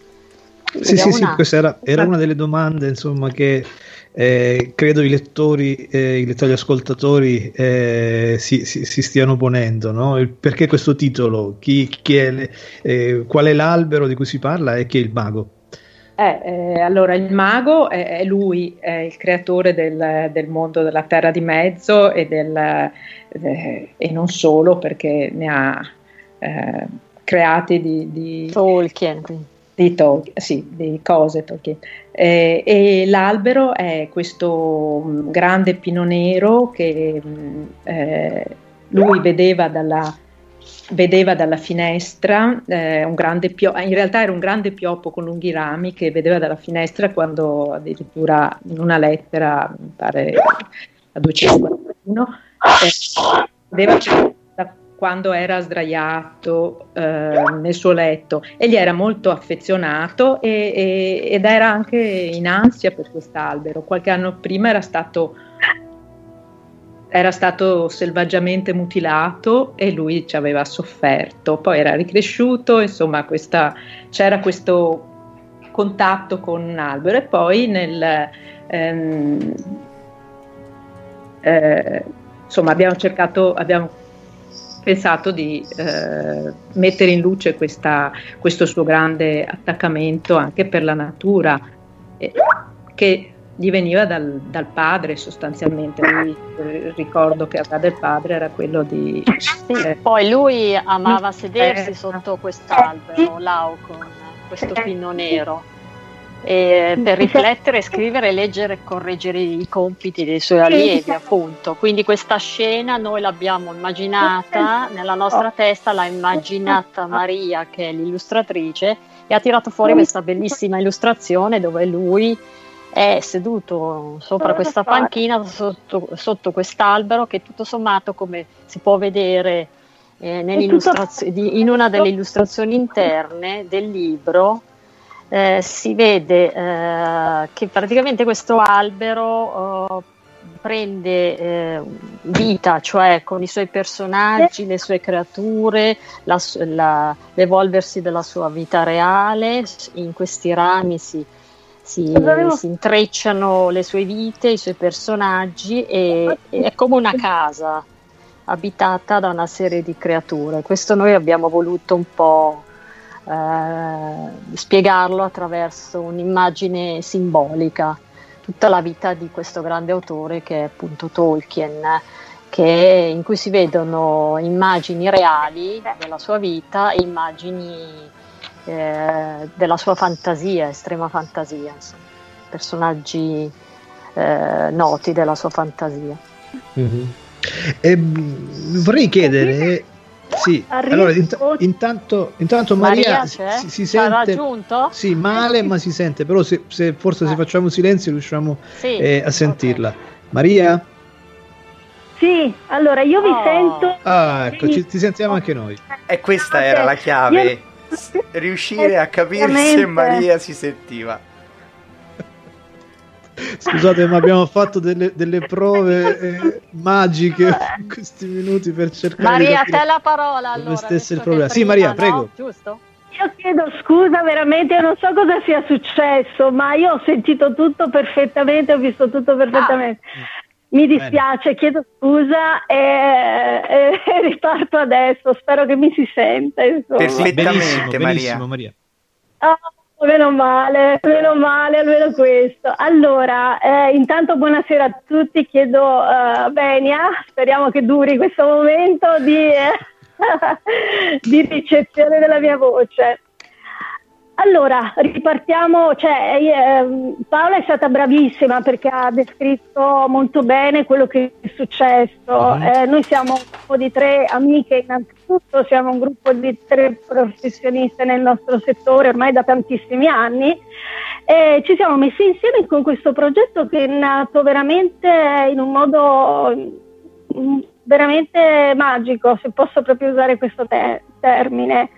Eh, abbiamo avuto l'idea di cominciare con queste biografie, siamo partiti da, non so se, se Paola l'ha già detto, mi scuso se l'ha già fatto, eh, con le prime tre biografie, ma la cosa, diciamo, eh, che, che è stata desueta era quella di eh, preparare, di, di creare un progetto completo, quindi un libro che eh, avesse totalmente illustrato con un testo eh, molto poetico eh, e con una veste grafica molto particolare ma molto precisa nella nostra mente, molto chiara, no? E, e quindi abbiamo detto facciamolo, cioè partiamo da un progetto concreto, lo facciamo come noi pensiamo eh, debba venire un, un libro del genere, quindi quasi una graphic novel, un- una via di mezzo tra un albo illustrato e una graphic novel, eh, molto preciso, quindi ci siamo documentate moltissimo e, e abbiamo fatto Da esperti, questo- puoi dirlo Esatto. Maria. Anche noi. che ci hanno appoggiato e ci hanno sostenuto e ci hanno anche indirizzato eh, verso le giuste letture di libri eh, per, per informarci nel modo migliore possibile eh, su un personaggio così importante, no? E quindi eh, siamo partiti quasi al contrario, no? perché di solito succede l'inverso. Di solito un editore cerca un illustratore o cerca uno scrittore e si parte da lì, c'è un testo, io parlo per me no? come illustratrice, Sì. generalmente vengo contattata da un editore che mi propone già un testo eh, e io in base a quel testo con eh, ovviamente eh, l'editore mi dice il formato, mi dice il numero delle pagine, mi dice quante illustrazioni deve contenere, insomma tutta una serie di nozioni e poi in base a questo, in base al testo, comincio a lavorare. Invece qui abbiamo fatto una cosa totalmente contraria, cioè noi siamo partiti da un prodotto finito e poi abbiamo cercato un editore che accogliesse la nostra idea così com'era, in, in tutta la sua completezza. senza cambiare nulla né graficamente né a livello di testo e né a livello di diciamo come struttura grafica diciamo Esatto, esatto. E quindi eh, e qui c'era la difficoltà, è grossissima. La prima montagna che abbiamo dovuto scalare è stata questa. Poi abbiamo pensato appunto a queste prime tre, biografie. La prima delle tre è dedicata a Antoine de Saint-Exupéry, che sarebbe eh, il famoso scrittore del, del papà del piccolo principe e anche di altri romanzi bellissimi, però diciamo che è famoso per questo e, e la sua straordinaria vita, eh, la sua parabola velocissima di vita eh, e siamo partiti da due immagini che sono venute proprio da sole, questo relitto, questo aereo che vola nel cielo e che finisce nelle profondità del mare perché Saint-Exupéry è stato appunto nella seconda guerra mondiale è stato bom- diciamo, colpito a morte ed è affondato uh, a largo della Corsica. E siamo partiti da queste due immagini. Il resto è venuto da sé quindi tutto lo sviluppo della storia il progetto di vite e di sogni in sé cioè il progetto che lega una serie di biografie e poi è nato dopo dopo le, le prime immagini Sì, sì, sì. sì. È nato- prima è nata la biografia di Saint-Exupéry, poi eh, contente, ben contente di quello che stavamo facendo, eh, tenendo presente che poi nello stesso momento dovevamo seguire altri lavori che ci venivano commissionati, eh, abbiamo continuato con questo progetto e siamo passati alla biografia di Tolkien eh, che abbiamo portato a compimento e abbiamo anche avuto la possibilità poi di, eh, di vedere eh, concretizzata in un libro in cartaceo, proprio l'abbiamo visto vivo. Grazie all'Arco La Corte, la casa editrice. Grazie, esatto. Mm-hmm. E la terza biografia invece è dedicata a Emily Dickinson, che penso anche questo è uno straordinario, uno straordinario personaggio, una poetessa americana Uh, che forse in Italia è poco conosciuta, però insomma anche lei ha avuto una vita incredibile che ci ha colpito molto e quindi volevamo raccontarla. Poi siamo partiti da queste tre, da queste tre biografie. Però la, l'unica prima assoluta pubblicazione è quella di Tolkien in questo momento. Sì, certo. da spiegare. Sì, allora io vorrei porvi una... Eh, una domanda. Allora, ehm, in realtà avete già risposto ad alcune delle domande che avrei voluto eh, porvi, quindi va, va, benissimo così. Andiamo, eh, andiamo rapidamente su, sui temi che n- non avete toccato. E, ehm, allora, avete certamente eh, operato una selezione tra i tanti episodi che avreste potuto narrare. Ecco, in base a quali criteri avete effettuato le vostre scelte? Allora, eh, io mh, ho praticamente ci siamo, um, base, sì, ci siamo confrontati con Maria e eh, una volta messi eh, enucleati alcuni, alcuni, episodi della vita di, di Tolkien, eh, abbiamo cercato uh, quelli che potessero essere appunto più As humans, we're naturally driven by the search for better. But when it comes to hiring, the best way to search for a candidate isn't to search at all. Don't search, match with Indeed. When I was looking to hire someone, it was so slow and overwhelming.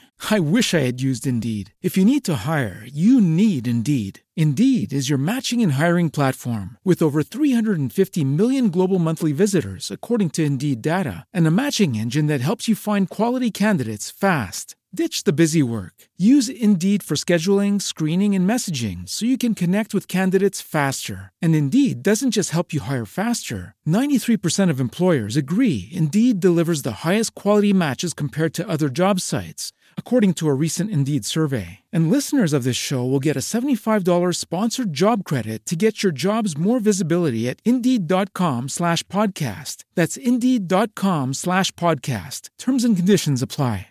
Hello, it is Ryan, and I was on a flight the other day playing one of my favorite social spin slot games on chumbacasino.com. I looked over the person sitting next to me, and you know what they were doing? They were also playing Chumba Casino. Coincidence? I think not. Everybody's loving having fun with it. Chumba Casino is home to hundreds of casino style games that you can play for free anytime, anywhere, even at 30,000 feet. So sign up now at chumbacasino.com to claim your free welcome bonus. That's chumbacasino.com and live the Chumba life. No purchase necessary. DTW, void, were prohibited by law. See terms and conditions 18 plus. Che potessero incuriosire di più i ragazzi, eh, legati soprattutto alla sua infanzia, perché eh, nel, eh, è nell'infanzia, prim- anche prima infanzia e, e comunque nella preadolescenza e adolescenza che si hanno tutto sommato le, eh, le esperienze più formative, quelle che colpiscono e eh, riguardano il nostro nucleo della personalità in pratica. E lì abbiamo oh, pescato alcuni, alcuni episodi. Eh, oltre ovviamente eh, a tener conto delle tappe essenziali della sua vita, eh, l'innamoramento con, eh, di, con Edith, eh, il, anche il, la proibizione di portare eh, avanti la, la, la, relazione perché eh, nel momento in cui si erano innamorati i due eh, avevano una differenza di età di più di tre anni, uno dei due era ancora minorenne, quindi il, eh, era, c'era stata, eh, era stata un po' bloccata sul nascere, però poi arriva a sposarsi nel, nel, sedi, nel marzo del 16, arriva a sposarsi con Edith Bratt e poi partecipa comunque alla guerra, ma prima, finché era bambino, eh, giocava con eh, il fratello e gli amici. E, ehm, in, eh, eh, in, campagna, nei boschi in Inghilterra eh, e in, questi, in, queste loro scorribande eh, incontravano, non so, i mugnai per esempio che so, sollecitavano la loro fantasia, la, sua fantasia aveva fatti poi eh, non sto sentendo. Pronto? Eh, siete? Sì, sì, ti sentiamo. Okay. Diciamo, ecco. Eh, volevo aggiungere solo una piccola cosa. Eh, allora, l'intento nostro è quello di uh, raccontare la storia di questi personaggi così, questi, questi, autori così fenomenali ai ragazzi e ai bambini, ma anche, va bene, anche ai, ai ragazzi, partendo dall'inizio, cioè uh, anche persone così uh, che hanno raggiunto questi livelli sono stati, dei, sono stati dei bambini come tutti i bambini, no? hanno avuto delle, le loro esperienze, i loro giochi, le loro avventure la, e da lì, cioè, partendo da lì, uh, in qualche maniera chiunque legge si può ritrovare, si può rispecchiare, può trovare uh, la propria vita rispecchiata in queste vite così Questi straordinarie. Mm-hmm. E quindi quello sarebbe il nostro primo, diciamo, intento. Quindi non raccontare semplicemente la biografia, semplicemente, insomma, non mhm. raccontare la biografia in quanto biografia, ma come cioè, la, eh, la, personalità di queste persone così straordinarie sono partite esattamente come chiunque, no? con le loro sì. difficoltà, con, le loro, sì. con la loro infanzia, con le loro con la voglia di, di, scoprire, di curiosare, con la grande curiosità che sicuramente hanno avuto e questo ha sviluppato tutta una serie di cose, di, di meccanismi anche, che hanno permesso loro poi di diventare quello che sono diventati e questo secondo noi è una cosa molto bella da raccontare ai bambini e da raccontare ai ragazzi perché eh, in, queste vite così straordinarie ci si possono rivedere e visto queste... che sono nella fase di sviluppo, nella fase di crescita, era questo il nostro anche diciamo sogno da, da condividere. E Maria, volevi parlare un attimo anche dell'elemento che fa parte di tutte le biografie, la eh, mappa. Sì, sì, sì, sì, Allora, in ogni biografia, ogni biografia, eh, oltre a raccontare la storia eh, della vita di questi personaggi attraverso i disegni, attraverso le parole poetiche, eh, ogni libro ha, custodisce dentro di sé una mappa, cioè un disegno unico che racconta tutta la storia della vita di questi personaggi. E di solito la mappa rappresenta un elemento importante per la vita di questi personaggi, nel caso di Tolkien ovviamente questo albero che è realmente esistito, mm-hmm. che mhm. si chiamava Laocoon e che si trovava credo che adesso sia stato tagliato purtroppo, però fino a qualche anno fa era ancora vivo e vegito eh, nel, nel, nell'orto botanico di Oxford e sotto il quale lui amava passare le ore per correggere i compiti, per leggere, per sì. e quanto, cioè, cosa ha potuto testimoniare nella sua vita quest'albero. Noi l'abbiamo immaginato proprio anche nella mappa che eh, in mezzo ai rami di quest'albero si nascondano eh, tutti i personaggi, gli incontri, i momenti importanti, gli oggetti eh, che hanno attraversato e hanno costellato la sua vita. Quindi mm-hmm. ogni, ogni, libro avrà la sua mappa, con, ecco, nella mappa ci sono tutte le date che corrispondono a tutti gli eventi importanti della vita di questi personaggi e i ragazzi possono, guardando la mappa, ricostruire l'intera vita. Eh, è un'altra cosa che accompagnerà ogni libro. E io vorrei porvi un, un'ultima domanda. Ehm, intanto vorrei capire se siete partite prima dai testi o dalle immagini o è stato un lavoro simultaneo che avete fatto, avete scelto contestualmente sia eh, la parte testuale che eh, quella iconografica, insomma il, il metodo di, di, lavoro che avete adottato e poi eh, vorrei che, che, diciate ai nostri eh, radioascoltatori eh, ciascuno di voi di cosa si è occupato nello specifico.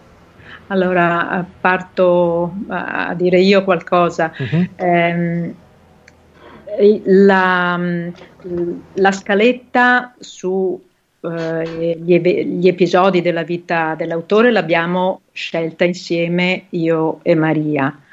Dopodiché eh, io appunto sono nel frattempo mi stavo documentando, eccetera, e ho cominciato a scrivere. Però eh, ci siamo anche incontrate per una settimana, abbiamo abitato nella casetta di Maria in Umbria, un'estate, e eh, in quel frangente si sono create delle situazioni particolari, nel senso che io eh, scrivevo eh, giù al piano di sotto e lei eh, scri- eh, disegnava nel suo blocchetto al piano di sopra e c'è stato un, ci sono state un paio di volte in cui effettivamente la creazione della stessa pagina, dello stesso episodio, diciamo, è avvenuta simultaneamente per immagine e per, e, e, e per parola.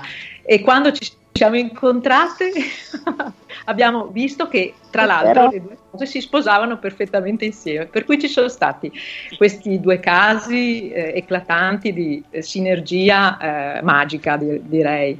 E poi ci sono stati invece un altro paio, due o tre volte, in cui l'immagine di Maria che già era eh, emersa dalla sua fantasia e che lei aveva abbozzato, ha stimo- sollecitato me, per esempio quella del, del bacio, eh, lei aveva immaginato i due innamorati eh, sotto il, sotto una, praticamente una ferrovia. E allora io lì ho modellato il testo e ho, e ho parlato di sferragliare dei, dei, treni eccetera e mi sono calata nella situazione. Quindi in quel caso l'immagine ha stimolato eh, la creazione del testo. Per il resto invece eh, il mio lavoro eh, successivamente è venuto prima, nel senso che ho messo a punto eh, il resto e poi eh, Maria ha completato. E da ultimo eh, si è agganciata Carmen e so che loro hanno fatto un lavoro enorme, grandioso. Immane. Sì. Ma io ero tranquilla e pacifica che mi godevo. Dopo il testo di Paola, lei aveva finito già da qualche settimana prima noi siamo andati proprio con le immagini ed è stato un lavoro piuttosto lungo. Eh, io mi sono sempre confrontata anche a distanza con Maria, appunto perché lei eh, ha fatto le illustrazioni, ma aveva fatto le illustrazioni fermandosi a, alla matita in bianco e nero. Sì. E questa volta eh, invece eh, ho preso in mano io, le ho colorate alla computer grafica cercando di dargli un tocco magico, insomma, alle sue bellissime illustrazioni.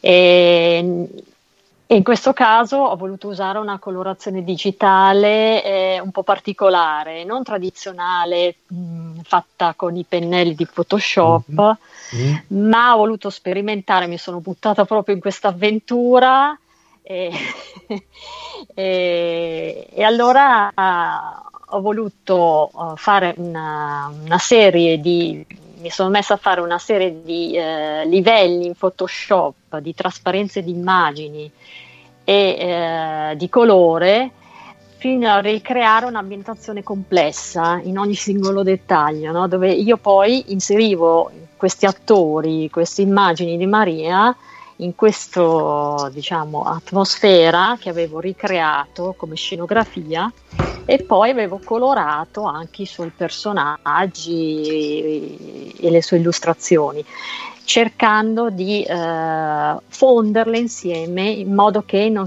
alla fine il risultato fosse quello di, di eh, come se eh, fosse stato fatto tutto con la stessa tecnica, invece non è così. e quindi è stata un po' una, una, cosa appunto in cui mi sono buttata, però man mano vedevo che eh, da questa cosa strana venivano fuori come per esempio in alcune illustrazioni si possono vedere questi effetti di queste nuvole eh, mm-hmm. di questi cieli che, di queste atmosfere che si sono ricreate che con questi riflessi di luce che anch'io mi impressionavo eh, che, che, vedevo nascere questa cosa davanti a me io, la, io, me la immaginavo prima mh, prima nella mia mente, prima di eh, vederla finita allo schermo. È una cosa stranissima, è stato come una sinergia con Maria eh, di questo tipo. Eh, mi veniva l'ispirazione, guardando già le sue immagini in bianco e nero, poi mi veniva l'ispirazione già vedevo un'immagine già completa nella mia mente e poi andavo a prendere i pezzi di qua e di là, no? perché è stato veramente un puzzle, prendevi i pezzi di qua e eh, di là immagino. e poi anche, sì, eh, usavo anche i pennelli di Photoshop per colorare, però quello è stata una tecnica non uh, solamente quella, ma anche una serie di altre cose e alla fine sono stata contenta perché dopo tanto lavoro sono stata contenta che comunque Maria sia stata contenta del risultato e questo mi fa piacere insomma. Mm-hmm. e poi ho fatto mi, mi sono occupata anche per finire mi sono occupata appunto dell'impaginazione del libro tutta quanta sì. sì. testi immagini e quant'altro insomma.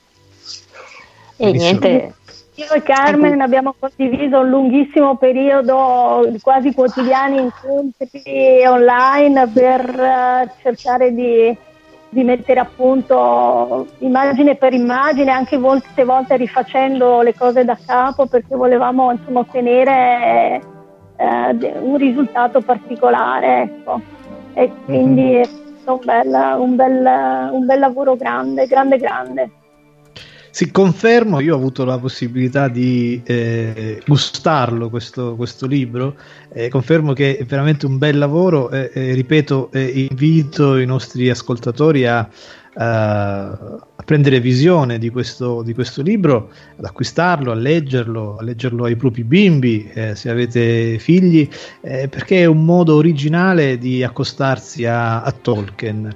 Eh, originale, interessante, intrigante, quindi io ringrazio di cuore e Paola, Maria e Carmen che sono state con noi questa sera. Uh, speriamo anche in questo caso che ci siano altre, altre occasioni. Grazie, eh, posso, posso sì. dire un'ultima cosa? Prego. Eh, tutte le informazioni riguardo all'acquisto del libro e, e, altre informazioni sul libro lo trovate al nostro sito, posso dirlo? Certamente certo. sì. Ah, ah, ok, leggo qualcosa. www.vitedisogni.it Perché non copi il link e lo incolli eh? sulla chat di Spreaker? Sarebbe sì. fantastico. Eh, sì. Ok. Ah, ok. sì, su Spreaker così resta, resta, lì e chi scaricherà il podcast avrà la possibilità ah, di okay. cliccarci su e, e sarà indirizzato. Leggo, non riesco lì. allora, c'è, c'è, spazio ancora per dire qualcos'altro? Eh, Io tempo. Un paio di minuti, un paio di minuti per Un paio di minuti? Allora sì. Maria, vai. Eh, allora, io dico questo, insomma, questo, questo, libro è il frutto veramente di un amore che abbiamo vissuto insieme e, e io che eh, disegno da più di ormai, posso dirlo, quasi 25, forse anche qualcosa in più, 25 anni di disegni dedicati a Tolkien. Per me arrivare a fare questa biografia dedicata alla sua vita è proprio un grande grazie che io gli faccio. Eh, io ho cominciato diciamo, a disegnare eh, illustrazioni partecipando ai concorsi della Società Tolkieniana Italiana ancora quando era appena nata o quasi e, e, e, insomma tutto il mondo tolkieniano mi ha accompagnato ho fatto anche tante altre cose però diciamo che il mondo tolkieniano tutti i personaggi, le creature e le storie e, e quant'altro mi hanno sempre accompagnato nel mio lavoro. Quindi diciamo che io facendo insomma realizzando insieme eh, grazie a, a, Paola e Carmen e all'Arco e la Corte, insomma, aver fatto questa cosa per me è proprio un vero omaggio che faccio a, a Tolkien. Eh, quindi, insomma, ci, abbiamo un amore particolare verso questa, verso questa cosa che abbiamo fatto. E proprio perché è stata molto lunga, diciamo, la gestazione, e, insomma, poi abbiamo avuto il felice incontro con, con questa casa editrice, insomma, possiamo dire che siamo veramente contenti a questo punto e speriamo, e speriamo che questa cosa possa essere, insomma, uh, possa arrivare ecco, a chi vedrà il libro. Tutto qua. Possiamo dire ringraziamo anche Domenico di Michino, quindi. Eh, infatti è, è, quello che stavo per, per dire. sì, sì, Nell'arco della corte del presidente della società turchiana italiana Nini Esatto, Michino. è anche presidente, sì. quindi ringraziamo eh. tantissimo anche lui. Certo, soprattutto. Sì. Va bene, allora io eh, ringrazio eh, di cuore eh, Paola, Maria e Carmen per questa bella chiacchierata. C'è stato E qualche intoppo, eh, intoppo tecnico, ma fa parte del gioco. Grazie veramente di cuore, speriamo di Grazie a risentirci presto. E ho appena linkato il vostro eh, sito sul- sulla chat di Grazie. Spreaker, eh, quindi già fatto. e, mm, a presto. Complimenti ancora, veramente, congratulazioni. Grazie, arrivederci. Salve, buona serata. Eh sì, Buona serata. arrivederci. Allora, proseguiamo con eh, il eh, prossimo ospite, eh, anche per lui si tratta della prima volta sulla nostra emittente. Abbiamo con noi Tommaso Ariemma, eh, due parole di presentazione su Tommaso, oltre ad essere il più noto pop filosofo italiano in circolazione, autore di testi che sono eh, divenuti veri e propri bestseller come eh, La filosofia spiegata con le serie TV, Filosofia degli anni Ottanta, L'Occidente messo a nudo e fresco di stampa Game of Thrones e imparare a stare al mondo con una serie TV. Eh, Ariemma è docente di estetica all'Accademia delle Belle Arti di Lecce. Peraltro, ho personalmente avuto il piacere di presentare e recensire tutti i libri citati, eccezione fatta dell'ultimo per ovvie ragioni di tempo, ma spero di recuperare a breve. E con grande gioia che do il benvenuto al professore Ariemma che interverrà sul tema La magia dei dettagli, mitologia ed ecologia da Game of Thrones a Tolkien. Buonasera Tommaso. Buonasera. Ciao, ciao, ciao carissimi. Innanzitutto vi ringrazio per eh, il bellissimo invito e per la bellissima presentazione, nonché per lo- dell'occasione di parlare di uno dei miei grandi amori dell'adolescenza, soprattutto, cioè Tolkien. Bene, bene. Allora, noi siamo tutto, eh, tutto orecchi. Tommaso, eh, dici eh, qualcosa su questo tema che, che hai proposto e che mi sembra veramente molto, molto interessante. Peraltro, sono eh, cose di cui tu discuti ormai quotidianamente da, da tempo, e, quindi a te, a te la parola, Tommaso. Sì, vi dicevo innanzitutto vi ringrazio perché mi permettete di fare una sorta di eh, mea culpa per eh, non aver trattato di Tolkien tutto questo. Eh, Tolkien in realtà è stato sempre una delle mie grandi passioni.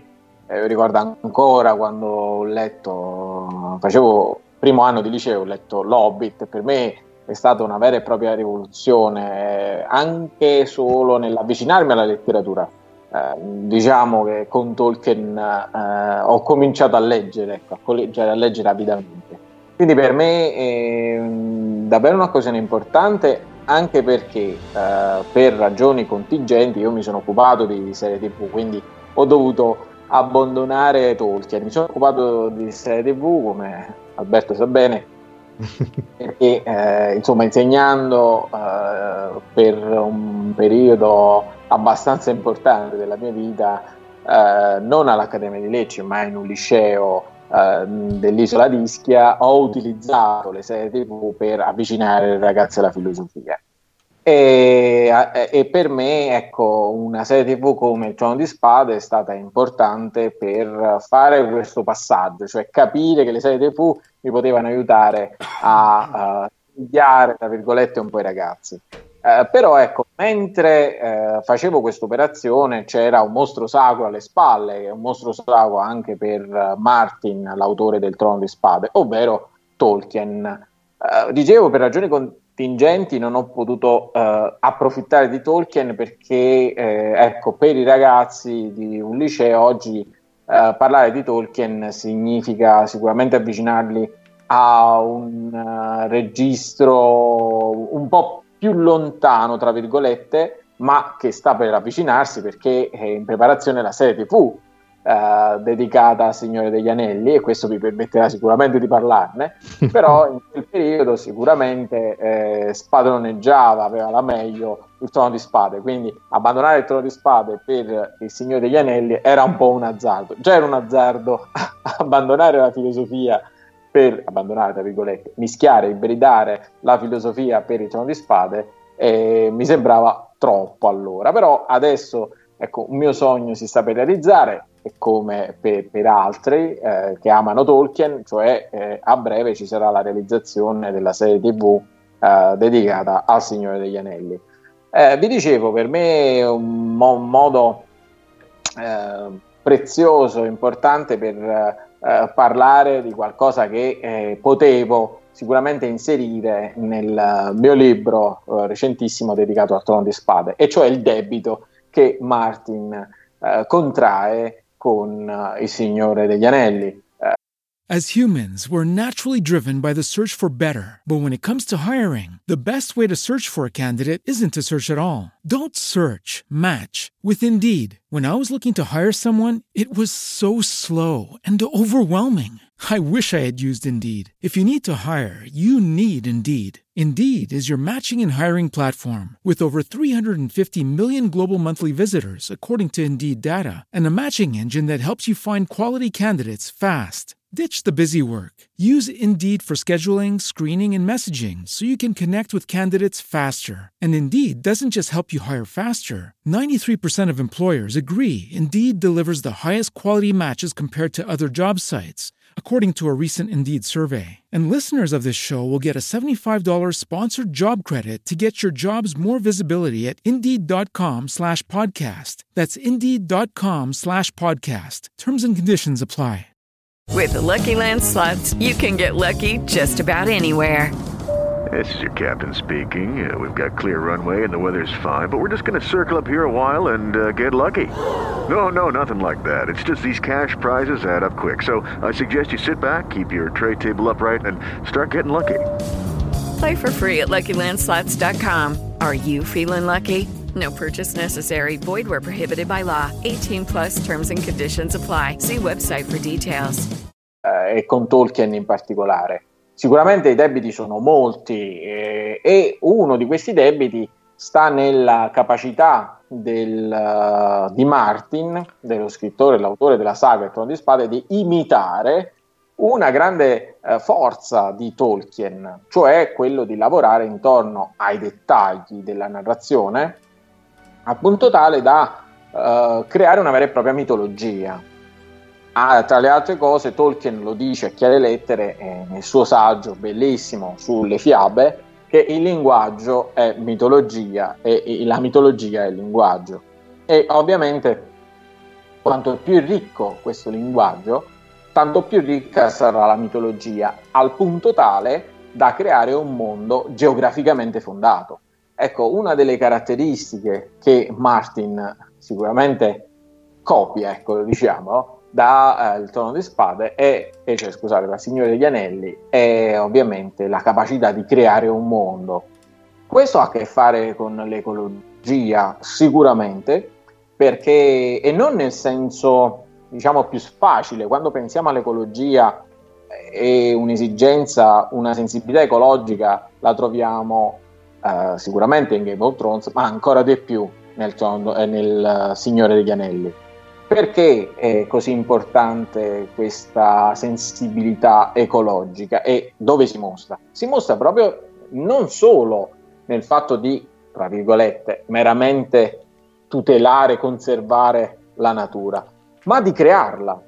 Cioè il linguaggio così eh, dettagliato, così lavorato di Tolkien, e Tolkien è un grandissimo filologo, eh, diciamo che ormai dobbiamo prendere in considerazione che l'autore eh, di una delle saghe più famose di tutti i tempi eh, era in realtà un grandissimo accademico e la sua capacità di, attraverso il linguaggio, di creare un mondo geograficamente fondato permette a questo, questo importantissimo autore di pensare in grande. Ecco, questa dimensione della grandezza in realtà è è già una dimensione ecologica. Quando, e sto utilizzando una categoria di un filosofo oggi eh, molto tradotto in, in, tutto il mondo e uh, da poco anche in Italia, cioè Timothy Morton, Timothy Morton dice questo, quando dobbiamo pensare all'ecologia non dobbiamo pensare semplicemente a, a, so, alla sostenibilità, lui è un avversario di questo termine della sostenibilità. No, per pensare già in chiave ecologica bisogna pensare in termini di grandezza e, e, il nostro filosofo, cioè Timothy Morton, è un filosofo della grandezza, la sua parola chiave è quella di iperoggetti. Iperoggetti sono qualcosa di estremamente grande. Ecco, il mondo creato da Tolkien e poi imitato dal nostro Martin è un mondo estremamente grande, al punto tale che più dell'autore del Trono di Spade, ecco, più che nel Trono di Spade, nel Signore degli Anelli, la Terra di Mezzo è un vero e proprio personaggio, cioè il luogo, il mondo diventa una parte centrale della narrazione, come è stata creata questa, questa sfera ambientale, attraverso proprio la ricercatezza dei dettagli che in Tolkien è abbastanza uh, così, uh, abbastanza esplicita. Addirittura il mettere insieme diverse mitologie anche. Pensiamo solo a come ci sia un afflato sicuramente cristiano, ma soprattutto un riferimento abbastanza esplicito alla mitologia norrena. Mitologia norrena che sta ritornando tra le altre cose in molti luoghi della cultura di massa mm-hmm. perché eh, non a caso ha più delle altre mitologie una vocazione ecologica, una sensibilità ecologica. La mitologia norrena per molti studiosi, penso a Dumesil per esempio, è apparsa all'inizio come una mitologia soprattutto guerriera, che abbia una componente fortemente guerriera, questo è certo. Però, più delle altre mitologie, la mitologia norrena ha un elemento che Tolkien riprende benissimo, è un elemento ecologico, che altre mitologie non hanno. Una, uh, un radicamento, anzi riferimento stesso all'asse del mondo come all'albero. Pensate solo a quello che oggi anche nell'ecologia contemporanea uh, sta ruotando intorno alla centralità della, delle piante, della vita vegetale, degli alberi, uh, dal punto di vista filosofico, dal punto di vista neurobiologico. Ecco, la mitologia norrena, che per Tolkien è un vero e proprio serbatoio uh, per la composizione del trono di, e del Signore degli Anelli, scusate ogni tanto tendo a confondermi perché per me appunto c'è un legame fortissimo tra le due saghe e eh, vi dicevo, questo eh, prelievo che viene fatto da Tolkien dalla mitologia norrena in realtà serve proprio a potenziare quella sensibilità ecologica che noi troviamo eh, nel Signore degli Anelli. Vi dicevo, a- addirittura uh, quello che possiamo vedere per uh, personaggi indicabili come il, bar- il barbarbero del Signore degli Anelli Ecco, tutto questo fa sicuramente di Tolkien e del Signore degli Anelli in particolare una saga ecologica. Ecologica per me, ma in senso uh, innovativo, quindi non semplicemente uh, la, tra virgolette, pur importante mera salvaguardia dell'ambiente, tra virgolette, ma la costruzione stessa del mondo. Quindi quando parliamo di una sensibilità ecologica e nel Signore degli Anelli parliamo innanzitutto della capacità, della forza di creare un mondo, di rendere questo mondo, questo universo geograficamente fondato, di renderlo un personaggio importante della narrazione, di creare una sensibilità unica del senso del luogo. Questa è un'esperienza che qualsiasi lettore di Tolkien ha potuto provare, cioè al di là della forza dei personaggi e delle storie della narrazione, una narrazione retta da, uh, da, un mondo, da un mondo costruito in senso forte.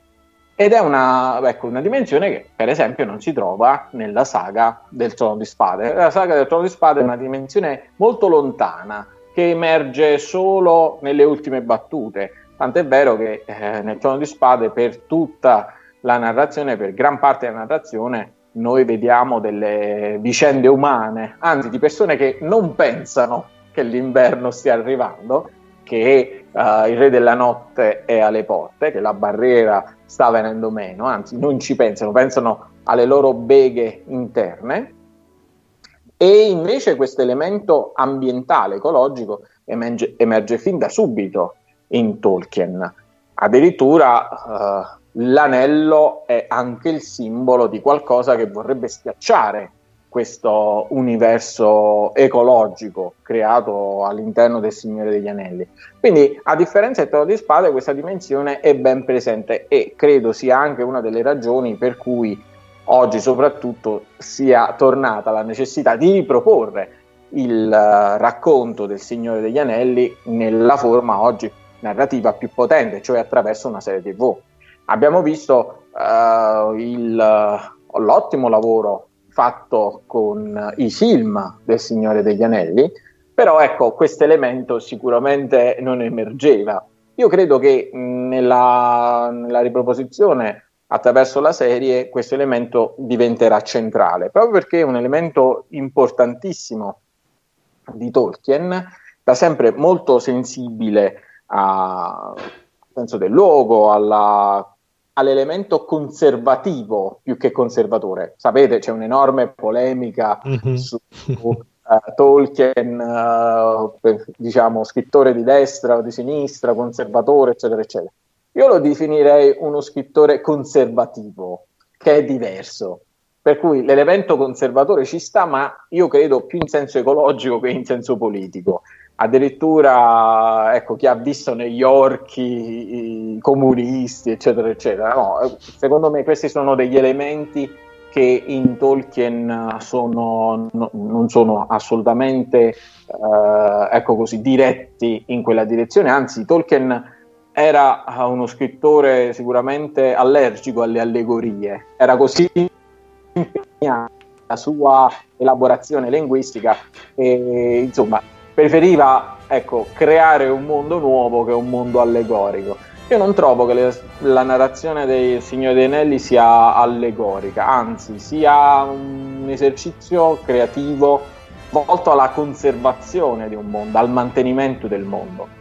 Ecco, più che alla sostenibilità, che è un termine molto usato in ecologia, quello di, uh, quello di Tolkien è proprio della sostanza, in senso aristotelico, cioè Tolkien mira non a sostenere ma a sostanziare un mondo, cioè a dargli sostanza. E come si dà sostanza a un mondo? Attraverso il linguaggio. Può sembrare assurdo, ma come dicevo dall'inizio, la mitologia è linguaggio e il linguaggio è mitologia. È col linguaggio che creiamo un mondo e sono le parole a orientare le nostre azioni e in Tolkien uh, l'afflato epico è ovviamente dettato dalla narrazione delle parole. Addirittura all'interno degli, del Signore degli Anelli emerge questa dimensione dell'ascoltare la storia, di replicare le gesta di, eh, che abbiamo ascoltato, del darsi forza con una narrazione. Ecco, il linguaggio è qualcosa che ci permette di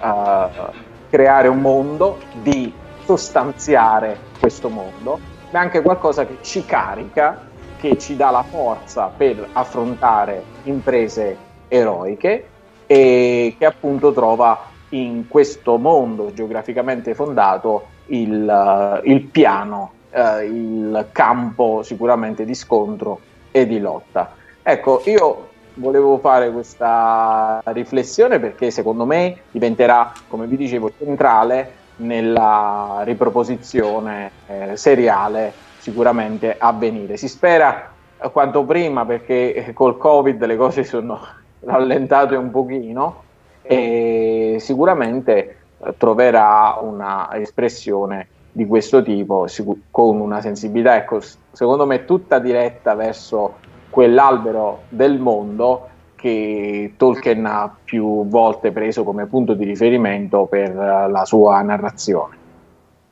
Mm-hmm.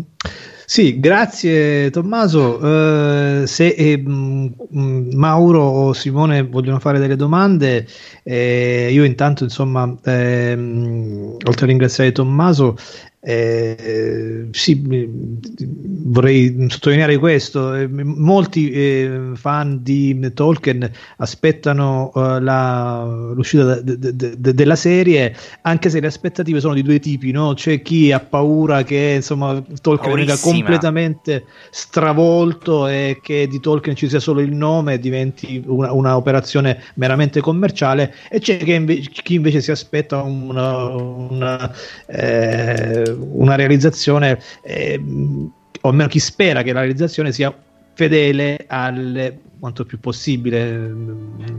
È, ovviamente eh, diventa difficile pensare che ci sia la trasposizione eh, pari pari, nuda e cruda no? di, un testo, di, un testo, letterario. Ci sono delle, eh, necessariamente delle modifiche da apportare per, eh, per, per, per trasferirlo dalla carta alla, eh, poi a, su, su, pellicola. Ma ecco, eh, siamo in attesa anche noi, vediamo cosa, cosa, cosa, cosa emerge. Sicuramente sarà un prodotto che farà parlare, che farà discutere certamente. Uh, scusami, ho detto, rispetto a Trono di Spade, dove c'era comunque Martin uh, dietro, accanto, mm, mm, o, mm, uh, come supervisore, eccetera, anche se eh, insomma, l'ultima stagione è andata come è andata, eh, nel caso di Tolkien questa possibilità sì. ovviamente non c'è, quindi il rischio aumenta. Eh, insomma, il rischio è notevole, sì. però io sono fiducioso Mm-hmm. Nel senso che oggi ci sono mh, sceneggiatori davvero, davvero in gamba, i showrunner che mm-hmm. hanno ovviamente un polso della narrazione sicuramente superiore rispetto a qualche anno fa. Eh, sanno che stanno eh, calpestando, ecco, che, eh, camminando sui nostri sogni e quindi dobbiamo stare, stare molto attenti perché mai come con Tolkien rischiano e, e, insomma, penso il Trono di Spade non ha avuto la storia del Signore degli Anelli, uh, i milioni di, di copie vendute, uh-huh. venduto dopo la Bibbia, eccetera, eccetera. Sicuramente col Trono di Spade, ecco, diciamo un errore, eh, e ne sono stati fatti diversi, eh, sono perdonabili. Eh, col Signore degli Anelli le cose sono più difficili eh, però ecco, sono fiducioso mm. perché ci sono oggi, c'è una, una generazione di showrunner molto attenta. Uh, credo che ci sarà uno snaturamento, eh, sic- sicuramente, questo è inevitabile, anche perché adattarlo alla forma seriale significa dargli una caratura e delle strategie narrative di tenuta del pubblico che nel Signore degli Anelli non ci sono. Quindi sicuramente eh, tutto questo aspetto, per esempio l'aspetto linguistico, di ricercatezza linguistica, eccetera, mm-hmm. eccetera, eh, cosa tra l'altro imitata da Martin con la lingua dei, dro- dei Drotrachi, invece nel Signore degli Anelli noi avevamo già questo elemento eh, linguistico importante e nella serie tv devono stare attenti a riproporlo perché potrebbe allontanare uh, gli spettatori eh, o non lo so, potrebbe invece emergere una possibilità trasmediale, cioè si potrebbe provare con, con più prodotti come videogiochi o cosa che è stata già fatta eh, all'epoca del film, quindi qualcosa che completi eh, la narrazione. E infatti, proprio come dicevi tu, Alberto, c'è paura perché eh, sappiamo che questa serie TV è basata sulla seconda era e sappiamo anche che sulla seconda era della Terra di Mezzo c'è molto poco. C'è molto poco degli scritti di Tolkien, quindi eh, diciamo che stiamo sul filo del rasoio. Sì. Loro sicuramente cercheranno più spazio d'azione. È lì che per... c'è l'errore, sicuramente commetteranno l'errore andando a cercare quello che non c'è. Esatto. Eh, però, però, ecco, per esempio, con, eh, parlo nel caso del Trono di Spade, hanno fatto un'operazione del genere. Cioè, nella serie TV noi vediamo anche dei dialoghi che, eh, importanti che non emergono nella saga letteraria. Questo perché eh, eh, serviva, secondo gli autori, a caratterizzare meglio i personaggi. Quindi potrebbero caratterizzare meglio qualche personaggio secondario, creare qualche personaggio coerente. Purtroppo non si sa ancora nulla. io sono mm-hmm. ottimista eh, per me una serie TV su Signore degli Anelli è, è, è l'evento, quindi mm-hmm. sono ottimista da questo punto di vista e, e, spero anche per ecco, il lavoro che faccio con le serie tv che sia un ottimo prodotto. E allora diamo un po' di informazione ai nostri amici radioascoltatori. Quando è prevista l'uscita eh, nelle sale o non so se stanno ancora finendo di, di girare la prima parte? Credo che sia ancora tutto in stand-by, poi con la situazione eh, diciamo globale, mondiale, la pandemia, le cose siano un po' imprevedibili. Addirittura doveva esserci il, uh, il prequel, due prequel del Trono delle Spade, però insomma, un progetto si è arenato, un altro non si sa che fine ha fatto. Adesso le cose sono diventate molto incerte. E, insomma, potrebbe essere un'occasione per meditare meglio e potrebbe Infatti. anche arenarsi il progetto addirittura anche perché non sappiamo come evolverà la situazione da tutti i punti di vista oggi hanno potenziato tantissimo le piattaforme online mm. c'è un'offerta seriale strepitosa rispetto al precedente ovviamente anche per motivi di distribuzione eh, impossibile nelle sale cinematografiche quindi eh, oggi è tutto, tutto, molto incerto, tutto molto imprevedibile e ancora di più una scommessa. Mm-hmm. Sì, del resto eh, anche la trasposizione cinematografica dello Hobbit ha avuto pesanti rimaneggiamenti no? rispetto, eh, ecco, rispetto, al testo, stiamo parlando di, di soli tre film eh, lunghissimi Alberto, per carità. Ma anche pesanti critiche dopo più sì, sì, ma certo. ancora del Signore degli Anelli, perché col Signore degli Anelli certo. diciamo che c'è stata una critica, però tutto sommato è un capolavoro. Tutto sommato, sì. le parti mancanti, tutto sommato, eccetera, è un capolavoro. Secondo me Jackson si doveva fermare lì, mettendo le mani avanti. Ma però infatti purtroppo... non doveva essere lui il regista, non doveva essere lui il regista.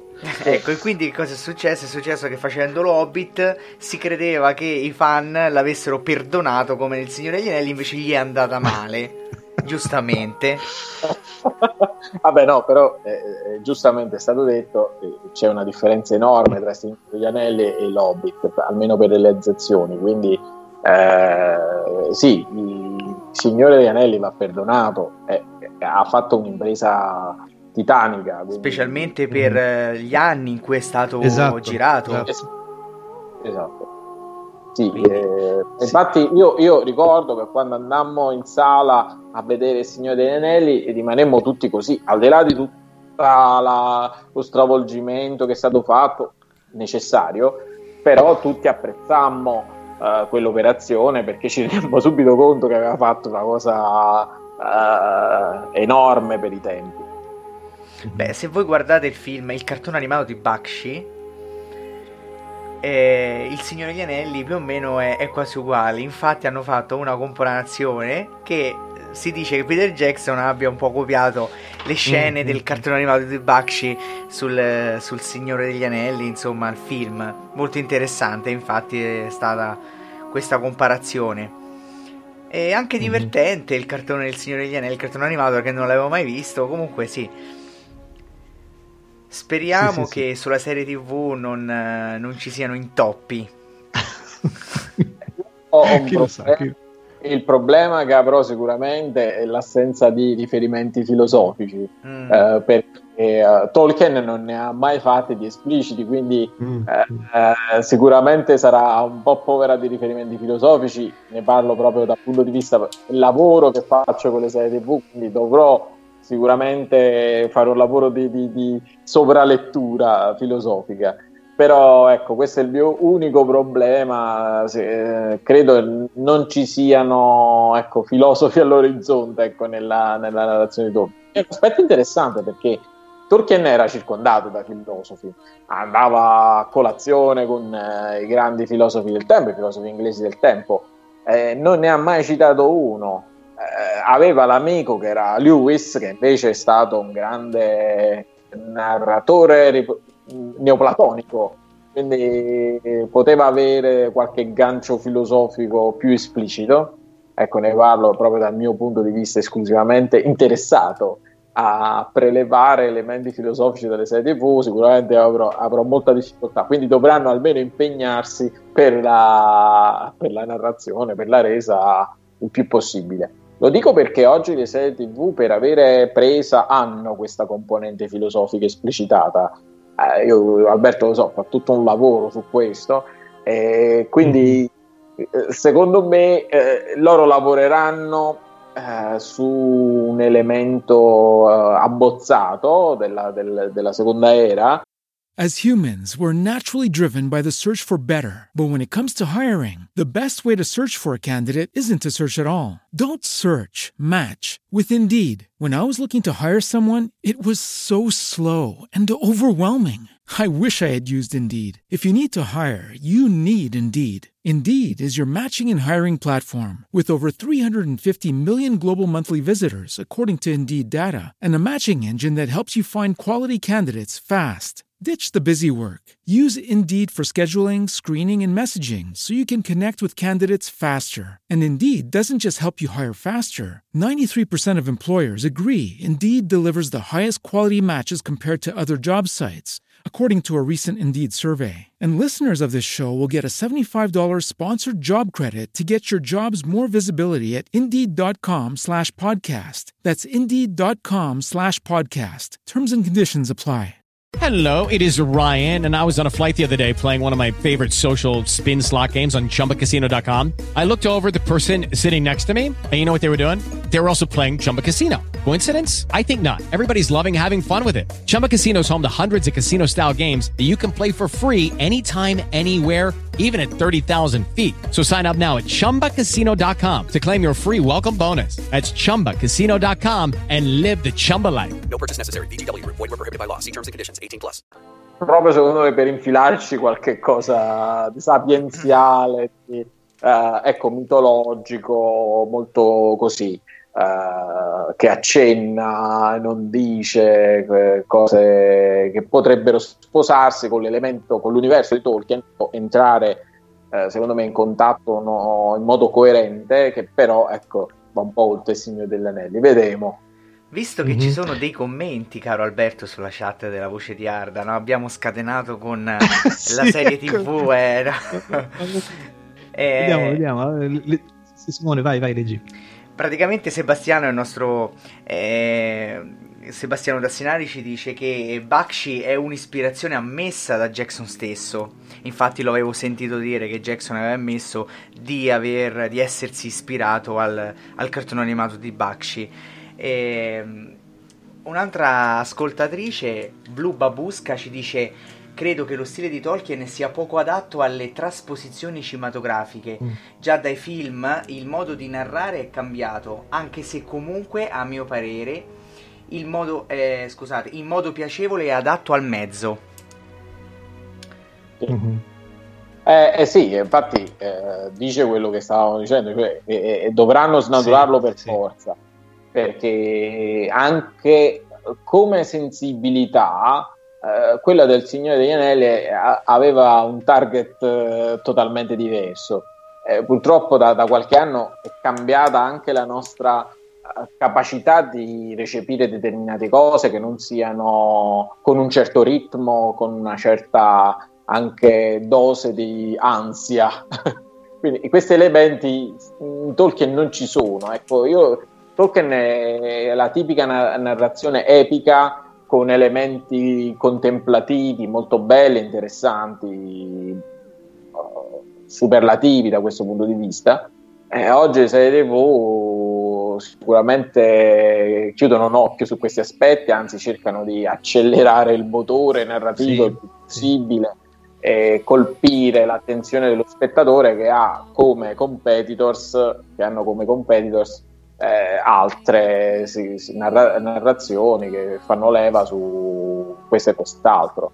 Eh, col trono di spade, ripeto, è il mio paragone che faccio spesso, è successo, è successo proprio questo. Addirittura eh, nel trono di spade hanno, che, che presenta numerosi morti sul campo, è famoso per questo, no? che uccide molti dei suoi protagonisti. Addirittura nella serie li fanno morire ancora prima, per cui tu non hai il tempo di abituarti a, a- un, a un protagonista che quello già muore, lo, lo vedi e muore. E, e, e, quindi il problema, come dicevo, è che si acceleri troppo nel Signore degli Anelli, che invece ha come cifra distintiva proprio quel tipo di narrazione molto lenta, ti devi ambientare, entri in un mondo, quello che dicevo prima, mm-hmm. è, è un mondo talmente ricco, talmente organizzato che col ritmo delle nuove serie TV forse non si sposa benissimo. Sì, mi veniva in mente, Tommaso, mentre parlavi eh, di riferimenti filosofici di, di Tolkien. No? Abbiamo fatto anche una puntata su questo. Ehm, Owen Barfield, eh, sì. Owen Barfield che, che, era uno degli Inklings. Eh, era un allievo di Cassider. Eh, lui è della scuola di Cassider. Eh, guarda, lui si, era, fu influenzato da Rudolf Steiner eh, tant'è vero che poi aderì all'indirizzo antroposofico no? e, e, fu uno diciamo, dei punti di riferimento mh, non ufficiali, ecco, filosofici eh, di, eh, di, di, di, Tolkien. Si occupò molto di filosofia del linguaggio eh, e influenzò anche la concezione che del linguaggio ebbe eh, Tolkien, che era molto particolare, in realtà lo dicevi anche tu. No? Eh, lui in qualche modo riteneva che e ogni linguaggio avesse una sua mitologia e viceversa, insomma, che, si, che le due cose si convertissero. Che, che, è la tesi di Cassider. Eh sì. Cassider, linguaggio e mito, eh, che ha influenzato Corfield. Um, e tra le altre cose, un amico tra, che conosceva bene Tolkien era Collingwood, il uh, crociano di Oxford. Mm. Quindi, ah, tra l'altro, Collingwood cita Tolkien Collingwood in uno dei suoi scritti uh, fa riferimento a Tolkien, quindi uh, diciamo la frequentazione con i filosofi c'era, però Tolkien da bravo filologo è sempre stato abbastanza schivo nei confronti della filosofia. Ecco, sì. la ricerca del dettaglio eh, lo ha allontanato, secondo me, anche bene da, dall'universale. Quindi il, eh, il, dettaglio lì ha creato un mondo quando il, l'universale lo poteva prosciugare.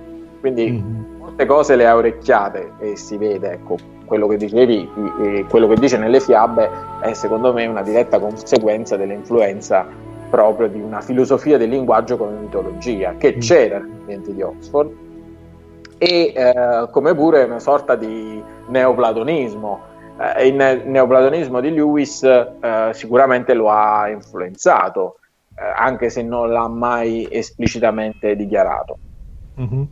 E, forse c'era eh, una domanda da parte di Mauro. Mauro, ci sei? Sì, ci sono. Ci sono. Sì, Mauro. Eh, saluto Prego. un po' tutti, saluto Tommaso eh, e gli ascoltatori. No, volevo tornare un attimino su quello che prima, cioè, allora apro una parentesi, sono invidioso della tua capacità di guardare le serie perché io non ce la faccio, ma questa è una parentesi mia, quindi farò molta fatica quando arriverà quella dedicata alla seconda era perché è proprio una cosa che, che non riesco a fare. So, Mauro, un, un consiglio, Amo, Netflix te le mette una dietro l'altra e sì, se non ti addormenti oh. le vedi di fila. o Netflix, eh, ma è quello il problema. Uno mi addormenta, due il tempo. Però va bene, ah, questa era una parentesi. Tornavo però alla riflessione che facevi eh, sul mondo, no? su questo mondo eh, ecologico, come dicevi tu, eh, amato da Tolkien, eccetera, eccetera. Ci sono alcuni passaggi nelle lettere, eh, ti cito la 211, ma non è la, la un, l'unica, per chi ci ascolta magari va a riperirsela, eh, in cui lui parla proprio della terra di mezzo come eh, una terra che non si è inventata, ma che è la, la nostra terra. No? Lui dice: Io ho costruito questa terra di mezzo con i piedi ben piantati per terra eh, e quindi non me la sono inventata del tutto fondamentalmente adesso vado un po' a memoria poi chi la, la prende la può leggere eh, giusta giusta e dice perché ho modernizzato un'antica parola che era già presente che era l'oicumene quindi dice eh, e poi continua spiegando il perché no? non, non inventa un mondo completamente nuovo, ma tiene i piedi qui e poi la rielabora, come dicevi tu, no? con tutte queste attenzioni, eh, proprio perché lui dice che eh, essendo la nostra siamo portati a amarla e quindi eh, se invece non è, te- non, è, non è, terra nostra, non, non abbiamo i piedi per terra, non la amiamo. Quindi forse quel discorso che tu facevi è vero che è legato a tutto il lavoro linguistico eh, che Tolkien fa eh, sulle virgole direi nei testi che poi vengono pubblicati, cioè un, ogni virgola è pesata e soppesata, eh, ma sicuramente c'è anche questo aspetto che alla fine eh, questo amore per la sua terra eh, lo porta a, a, immaginare e a amare la terra di mezzo fin nel dettaglio. Quindi queste attenzioni che dicevi tu ecologiche forse eh, si collegano un po' anche a questa testimonianza che lui ricorda. Certo, no, no, no, hai perfettamente ragione, anzi io non l'ho esplicitato proprio perché per me era eh, quasi scontato. In realtà il parallelo con Martin lo posso fare ancora, proprio perché Martin fa la stessa operazione, eh, quello di alterare eh, il mondo nostro, quindi non crearne un altro, ma di creare quindi una sorta di eh, alterazione del mondo eh, che resta ecco, con i piedi sulla nostra terra. Ed è un'operazione anche questa ecologica, cioè quella di eh, portarci a amare il nostro mondo sostanzialmente, cioè alla fine come obiettivo a quello di eh, farci ritornare sul nostro mondo per amare i luoghi sentire i luoghi, eh, cosa che oggi noi non facciamo. Eh, questo Tolkien lo dice spesso, eh, noi abbiamo nel rapporto con, con, il luogo un rapporto di assoluta invisibilità, cioè no, non lo vediamo più. E, e il luogo è tutto, il luogo è ciò che rende possibile tutti gli eventi e tutte le azioni. Bene, eh, Simone, c'è qualche altra domanda da parte dei nostri radioascoltatori? Sì, possiamo dire che ci sono dei gossip perché Sebastiano eh, ah, ecco. sì, aggiornaci, gossip. Eh, si dice che eh, dei primi due episodi con la regia di Bayona, se non, non so se ho pronunciato bene o male, sono già state completate le riprese. Ah, ok. Vabbè, riguardo e... alla serie, sì. E vediamo, vediamo. Da Marwen ci, ci, dice straquoto sulla qualità della saga cinematografica del Signore degli Anelli e l'epic file dello Hobbit, salvo tra parentesi solo il primo del film dello Hobbit, con riserva. Eh, sì, eh, Baksh, eccetera.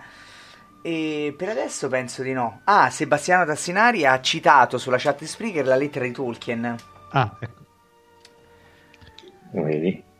Quindi... Quella che citavo io? Sì. Leggila. Sì, sì. È così la vedi. È sulla chat. Mm-hmm. Citazione completa della lettera 211, la terra di mezzo. Non è, eh, a proposito, eh, eh, scusate, è una modernizzazione o alternazione. Non so il link come è stato messo. Aspettate, ci sono t- tante cose tra parentesi qui.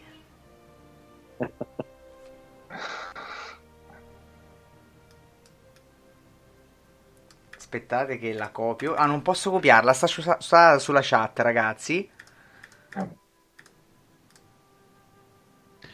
Vediamo un po'. La citazione, ok.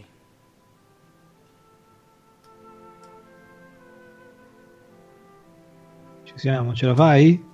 Non ce, non ce la facciamo. Un attimo, ci penso io. Forse, forse faccio prima se vado a prendere il libro. Eccolo qua. Vai Alberto. Sì, che cosa? Vai, vai dove? Vai su sull'altra chat che te sì? l'ho mandata. Io perché praticamente la devo leggere così e quindi non Vediamo, vediamo se riesco a leggerle. Ah, ci sono un sacco di eh. Vediamo. Allora, sì, la terra di mezzo non è una mia invenzione è una modernizzazione o alterazione di un'antica parola per il mondo abitato degli uomini. E, l'oicumenen è di mezzo perché pensata vagamente come posta fra i mari accerchianti e nell'immaginazione nordica, fra il ghiaccio del nord e il fuoco del sud. Ok poi ci sono, ci sono delle indicazioni di tipo linguistico sui termini tradotti. Quindi ecco era abbastanza difficile e, quindi e poi chiedo scri- perdono a... poi scri- e poi c'è scritto chiude la citazione molti recensori sembrano pensare che la Terra di mezzo sia un altro pianeta. No no invece no eh, è proprio anzi e, e poi c'è anche l'elemento del mare questo è interessante eh, a proposito di eh, ecologia, eccetera. Quindi terra di mezzo anche perché come ci vuole, c'è un riferimento al mare. Mm-hmm. Eh sì. Sì, sì.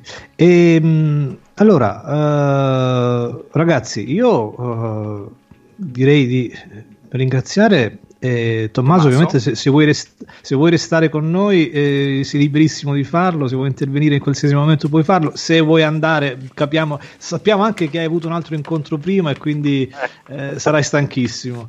Eh, ti ringraziamo di cuore per la disponibilità Tommaso, speriamo di averti presto magari a parlare delle, delle serie, dimmi. Eh, ragazzi, no, dicevo, sono reduce da un, Eh sì, uh, un impegno su, su, su Maradona, quindi mitologia come se piovesse. Maradona, eh beh. il pibe d'oro.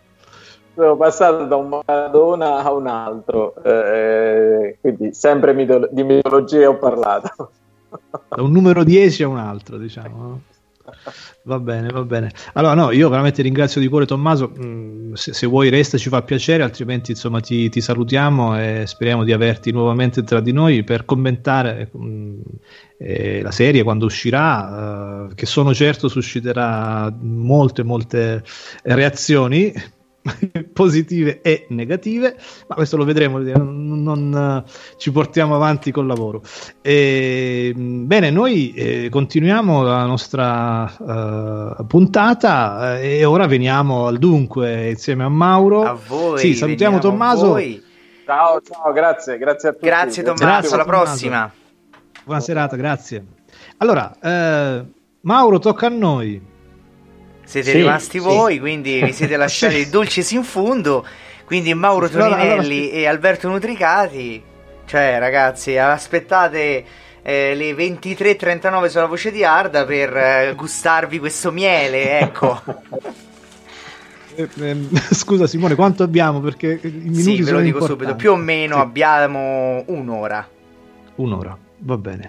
Allora, eh, io introduco Mauro e poi... insomma, Viceversa. ci- Allora, dunque, l'eucatastrofe, abbiamo fatto un lungo percorso, ci siamo avvicinati veramente molto molto lentamente a questo tema, però eh, ci tenevamo a, a- sia a invitare ehm, persone nuove, tutte di livello, di, di altissimo livello, e che ci potessero dare anche uno sguardo eh, diverso, alternativo rispetto eh, a quello al quale siamo abituati. Sì? Qualcuno? No. Chiedo scusa. Allora, eh, prima di sentire Mauro eh, Toninelli, eh, che già conosciamo, nostro caro amico e più volte ospite eh, di questa emittente, ecco vorrei fare una eh, breve premessa. Eh, benché Tolkien dedichi alle fiabe solo un breve saggio e qualche passaggio nelle lettere, le fiabe rivestono per lui un'importanza fondamentale.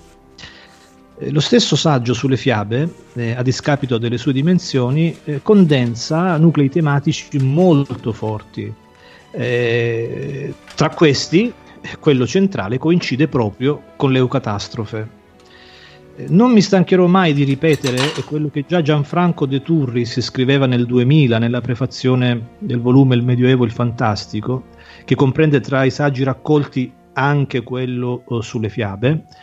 Ecco, scriveva eh, De Turris: Il saggio sulle fiabe è di enorme importanza, non soltanto per la parte indirettamente giustificativa, ma soprattutto per la parte teorica, del tutto controcorrente rispetto alle mode letterarie del tempo.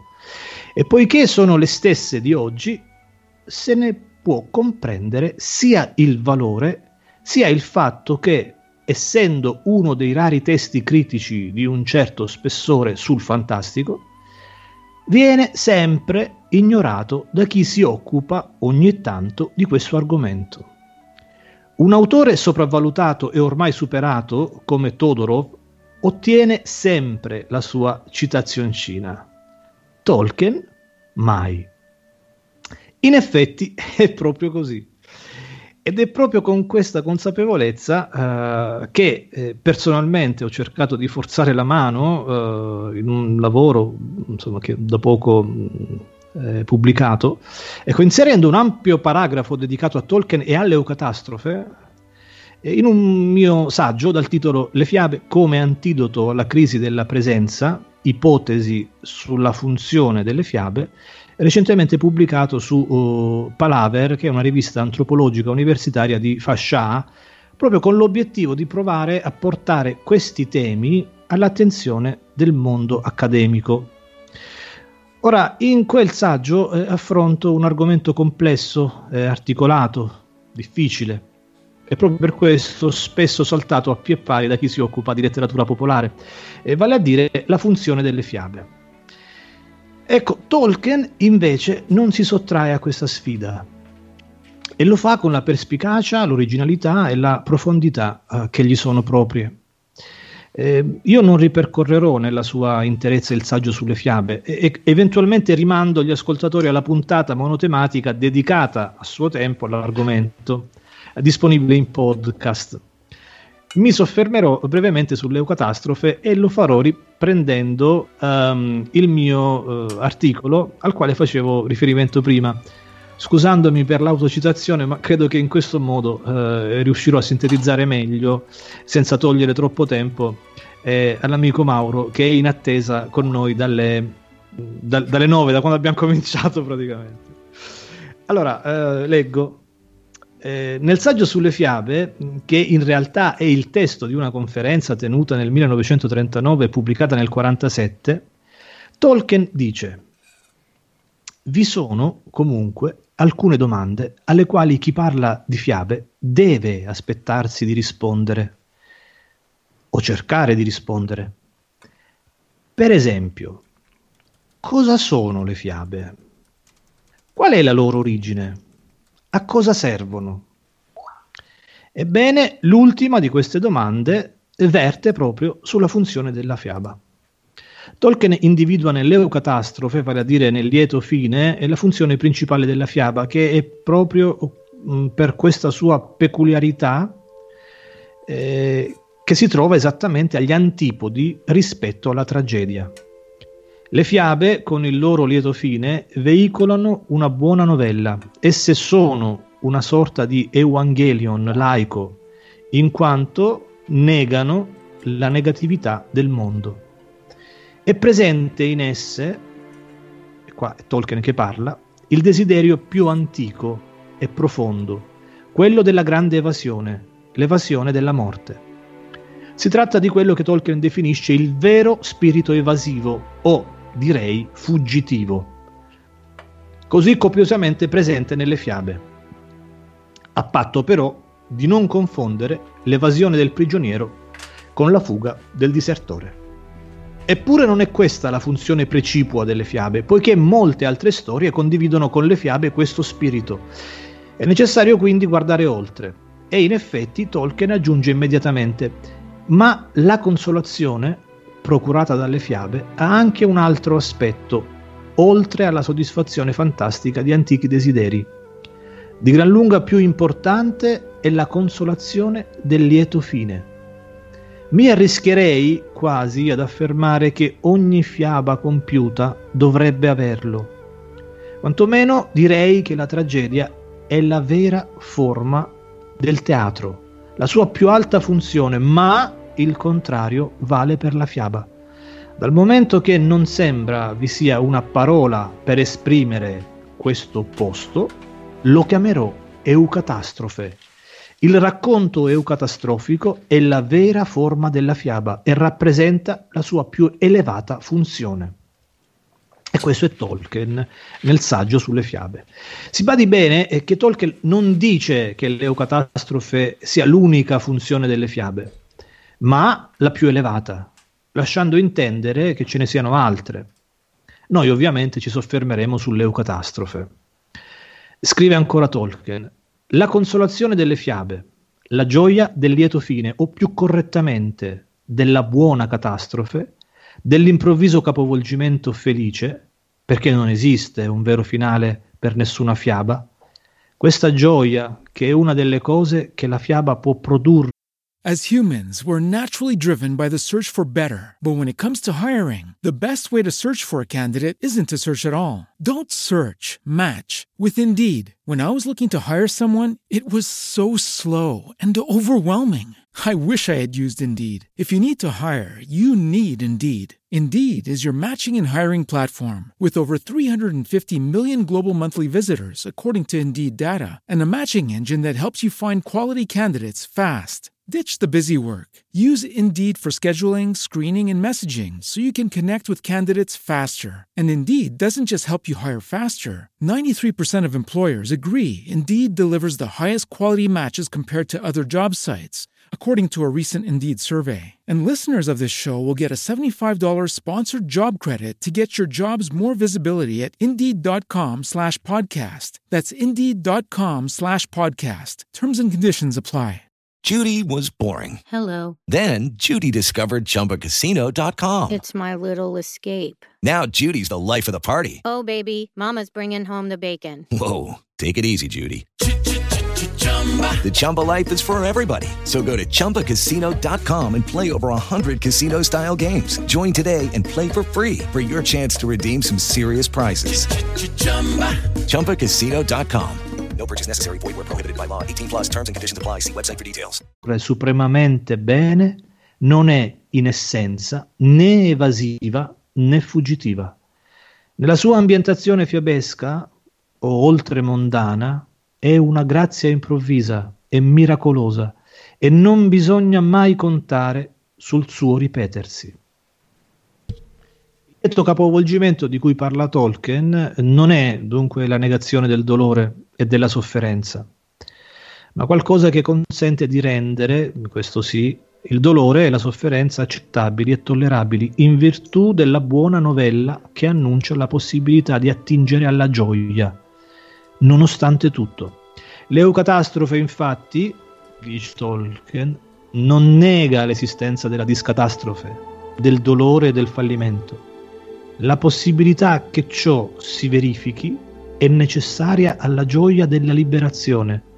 Essa nega, a dispetto di un gran numero di prove, se si vuole, la sconfitta finale e universale ed è in quanto tale Evangelium, che fornisce una visione fuggevole della gioia, quella gioia oltre le muraglie del mondo, intensa come il dolore.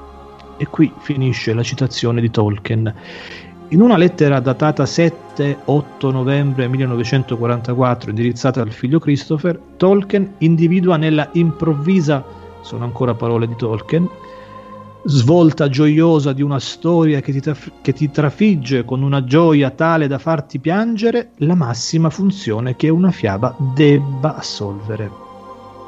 Lo stesso Italo Calvino, anch'egli grande cultore delle fiabe, è convinto che le fiabe contengono una spiegazione generale del mondo, in cui c'è posto, sono parole di Calvino queste, per tutto il male e tutto il bene, e ci si trova sempre la via per uscire fuori dai più terribili incantesimi.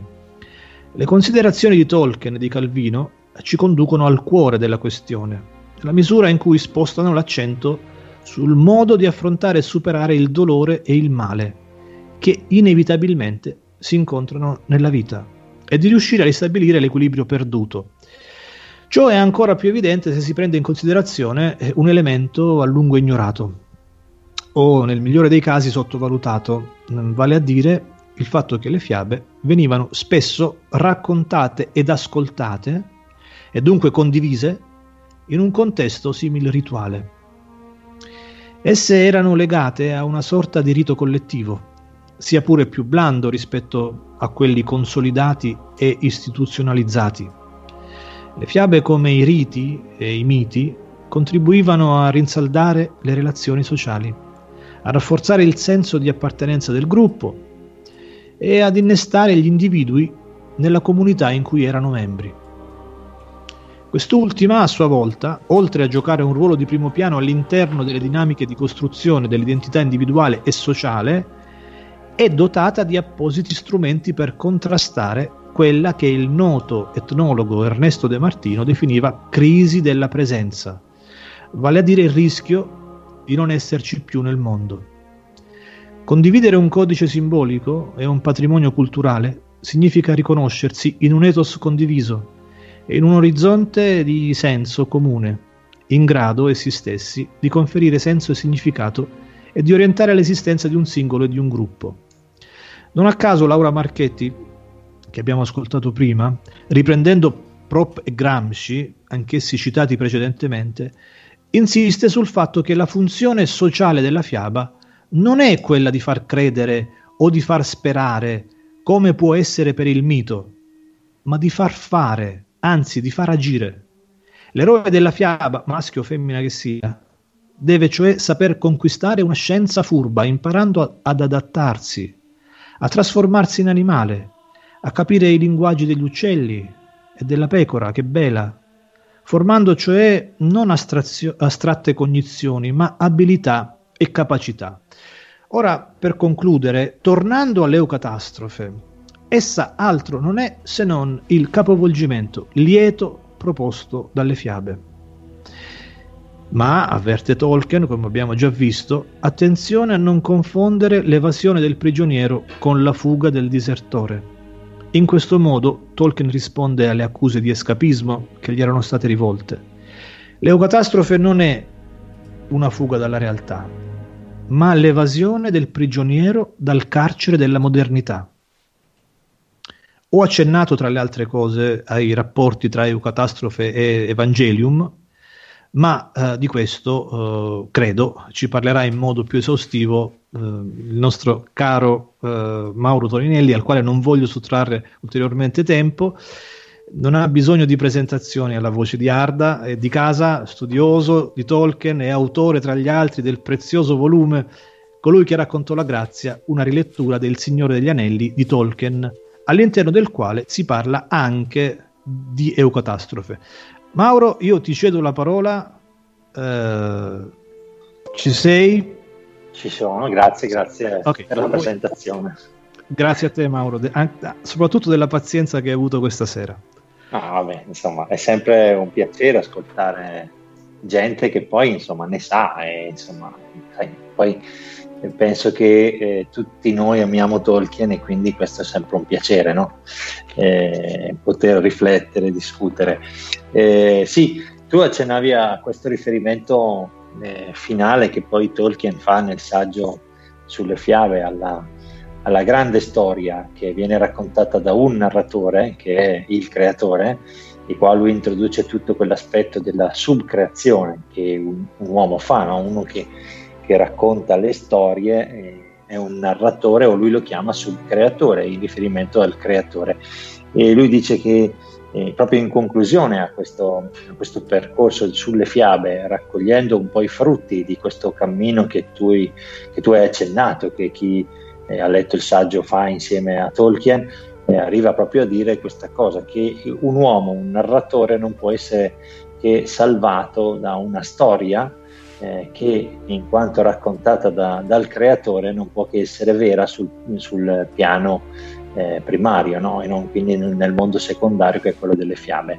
E la più grande catastrofe della storia è la eh, incarnazione di Gesù e la eucatastrofe dell'incarnazione è la risurrezione. Tolkien dice questo e poi conclude con una bellissima frase che eh, eh, smarca da molte eh, discussioni per me eh, forse fuori luogo no? sulla cattolicità o non cattolicità, uh-huh. poi non è questa la, la, la, serata per discutere di questo, però eh, Tolkien dice che eh, questa storia, quella della resurrezione, l'eucotastrofe, non è venuta a cancellare tutte le leggende, ma a santificarle, per cui tutte le storie, tutte eh, le fiabe che rispecchiano i criteri che lui racconta in questo percorso, no? perché ne esclude alcune, ne include altre, eh, vengono santificate, non è che si butta, anzi tutto viene riletto eh, in quest'ottica, cosa che lui fa col Beowulf per esempio, c'è un saggio eh, sempre nel libro che ricordavi tu, nel Medioevo del Fantastico, in cui Tolkien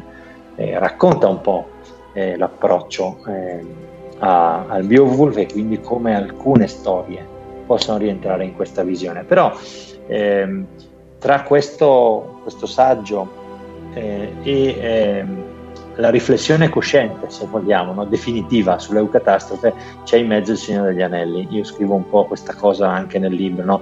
e faccio notare come le intuizioni eh, del saggio sulle fiabe eh, in modo specifico sull'eucatastrofe e sul simbolo, però eh, io faccio questi due paralleli, eh, alla luce del Signore degli Anelli si chiariscono anche a Tolkien, perché eh, anche per lui, da bravo studioso, eh, si continua a lavorare, quindi continua a ragionare su queste tematiche eh, un po' sulle, sulla scorta dell'esperienza del Signore degli Anelli e un po' sul fatto che qualcuno a lui chieda spiegazioni di alcuni passaggi no? e quindi eh, lui stesso diventa critico di se stesso, nel senso che analizza il suo testo per rispondere a, a chi chiede e a chi fa domande. Una delle cose su cui riflette è proprio la figura dell'eucatastrofe, eh, che nelle lettere eh, analizza, eh, citavi tu la, la, lettera al figlio, ma ce ne sono anche altre, e, e in una di, di, queste lettere lui sottolinea come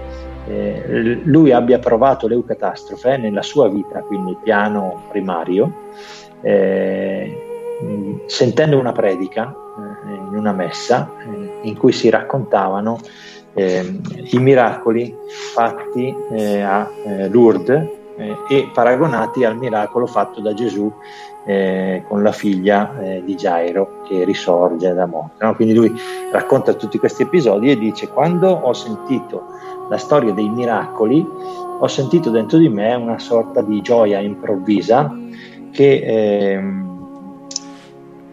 ho paragonato a quello che avevo scritto nel saggio No, quella gioia che ho sentito in quel momento mi ha ricordato la riflessione che avevo fatto sul saggio sulle fiabe. Eh, la lettera, così visto che abbiamo chi cita le lettere in maniera corretta, è la 189, così potete andare a prenderla. So. Questo chi mi ascolta o chi ha letto il mio libro, che citavi prima tu Alberto, sa che è uno dei miei pallini. No? Ogni cosa che dico devo verificarla sulle cose che Tolkien ha scritto perché non vuole essere una mia interpretazione, magari anche allegorica, cosa che qualcuno ogni tanto eh, dice che è un pericolo in cui si cade, ecco appunto per evitare di cadere nell'allegoria andiamo a verificare bene quel che dice Tolkien. Quindi nella lettera 189 lui ricorda questa cosa e dice proprio che per eh, spiegare questa gioia che stava provando aveva coniato la parola eucatastrofe. E, ehm, e, come dicevi tu, una gioia che ti trafigge, che fa piangere, eccetera, eccetera. Ne parla anche in altre lettere ehm, per esempio, eh, in cui dice appunto che questa eucatastrofe produce il suo effetto peculiare, sto citando in questo caso, eh, perché è una improvvisa visione della verità. Tutta la tua natura incatenata a causa ed effetto materiali, la catena della morte, prova un sollievo improvviso, come se un arto lussato tornasse improvvisamente a posto percepisce se la storia possiede verità letteraria sul piano secondario, che è così che le cose vanno nel grande mondo. E poi ricita nuovamente la resurrezione. Cioè sta dicendo eh, che l'eucatastrofe ci permette di vedere la verità dentro una storia, dentro una fiaba, eh, che è una verità che vale per i personaggi della storia. Pensiamo, abbiamo iniziato la serata leggendo Bilbo che vede le aquile è uno degli episodi che in un'altra lettera lui cita proprio come eh, situazione eucatastrofica, la lettera è sempre la 89, per cui chi ha voglia di andare a leggersi se le legga, eh, in cui questa gioia eh, arriva improvvisa, eh, quindi in quell'episodio lì, oppure nel Signore Anelli, l'episodio famoso finale, no?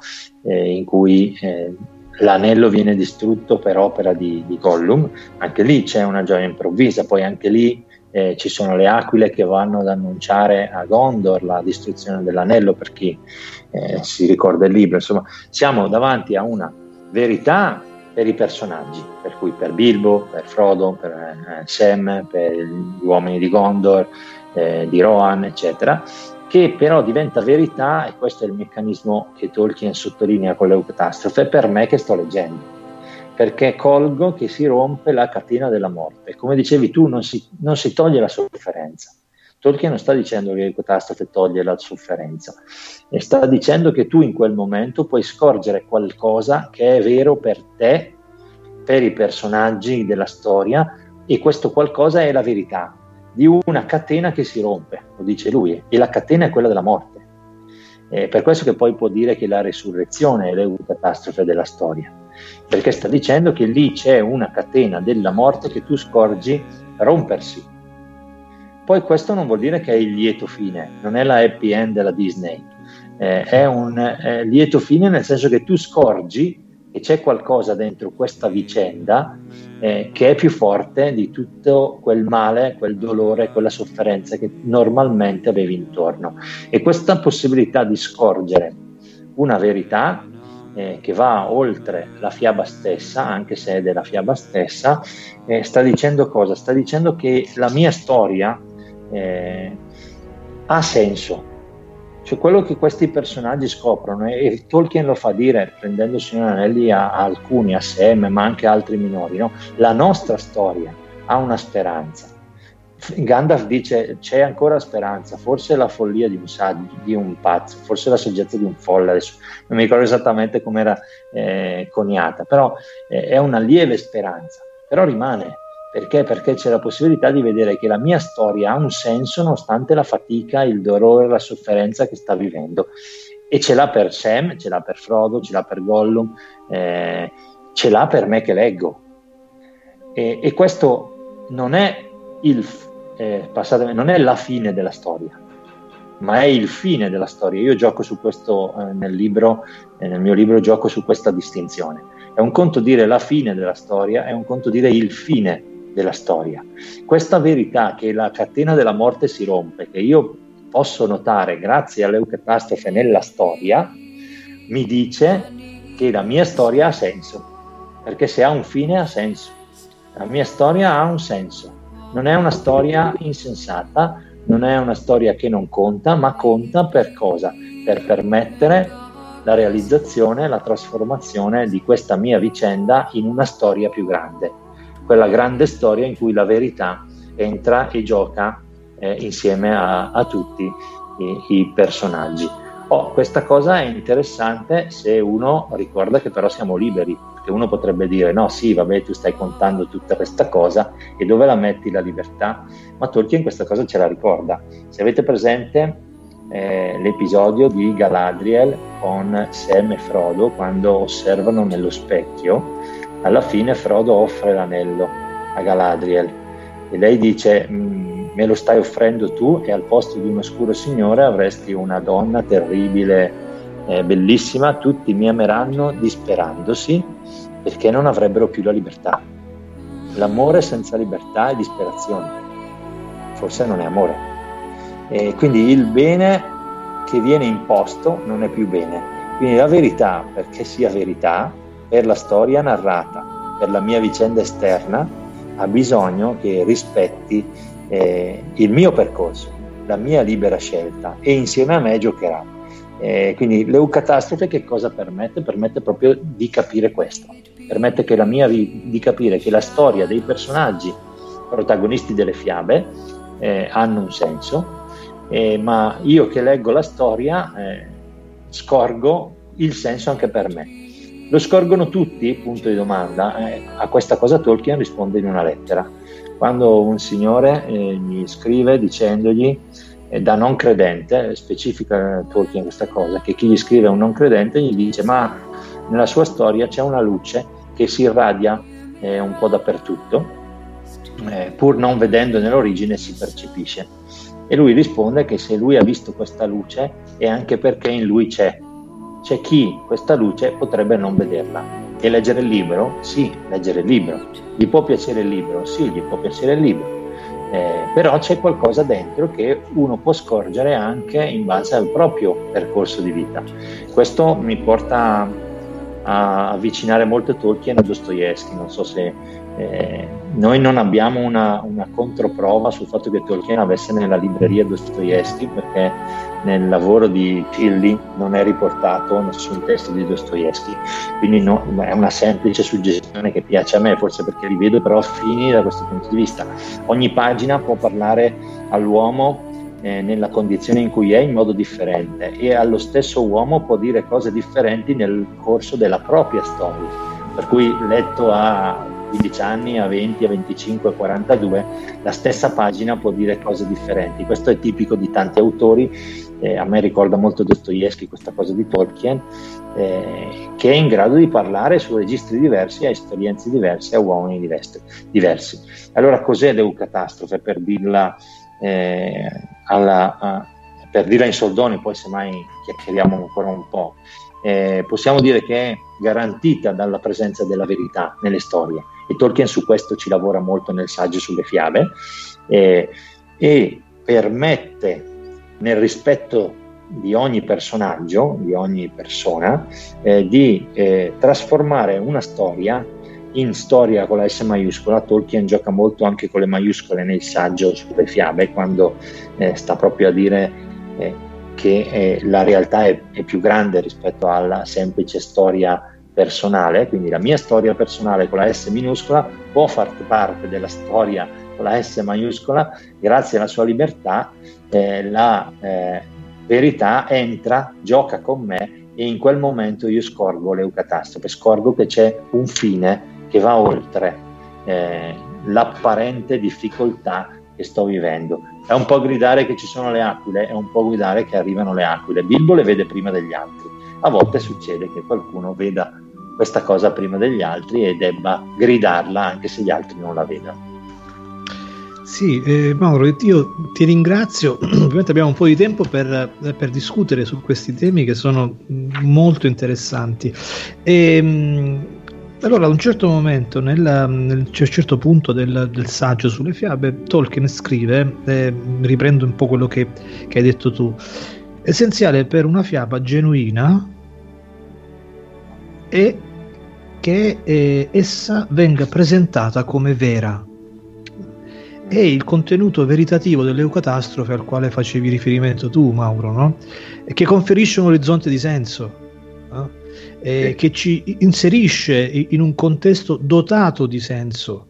E ora, eh, io penso, ecco, così, ragionando tra, tra amici a tarda serata, eh, ecco, penso che uno dei motivi per cui eh, questa poetica dell'eucatastrofe eh, non sia stata presa in considerazione dagli studiosi eh, di fiabe eh, sia anche questo, cioè il fatto che il contesto in cui Tolkien si muoveva, in cui noi oggi ci muoviamo, è un contesto che fatica a, a eh, prendere seriamente il concetto di verità. No? Eh, ci troviamo in una uh, atmosfera culturale in cui prevale il, rel- il relativismo, uh, lo scetticismo, il nichilismo e quindi verità è un'etichetta che mh, per molti è svuotata di senso. E allora chi fa riferimento a questa etichetta in realtà dice cose che non hanno senso. Per cui parlare di verità, di eucatastrofe in questi termini eh, è come parlare di realtà fantastiche, appunto, quali quelli che, esiste, che, esistono nelle fiabe, che però non hanno un corrispettivo nella realtà. No? E questo è un limite, un limite profondo che eh, è, è, dei lettori di Tolkien, è, non è di Tolkien, è dei lettori di Tolkien no? che non riescono a cogliere questo. E, quindi far capire ciò è veramente un'impresa titanica perché vuol dire fare, mettere in piedi un'operazione culturale che è, è volta a smantellare una eh, concezione diametralmente opposta rispetto a quella che Tolkien si sforza di far passare. E quindi come ce ne usciamo, Mauro? Ma veramente parlando così, eh, tra amici, tra amici, a tra mezzanotte e dieci possiamo anche dire qualche, qualche cosa, insomma, fuori, fuori so, sopra le righe. Ecco.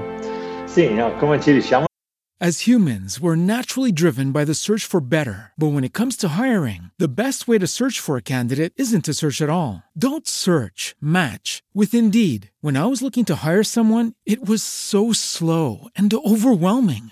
I wish I had used Indeed. If you need to hire, you need Indeed. Indeed is your matching and hiring platform with over 350 million global monthly visitors, according to Indeed data, and a matching engine that helps you find quality candidates fast. Ditch the busy work. Use Indeed for scheduling, screening, and messaging so you can connect with candidates faster. And Indeed doesn't just help you hire faster. 93% of employers agree Indeed delivers the highest quality matches compared to other job sites, according to a recent Indeed survey. And listeners of this show will get a $75 sponsored job credit to get your jobs more visibility at Indeed.com slash podcast. That's Indeed.com slash podcast. Terms and conditions apply.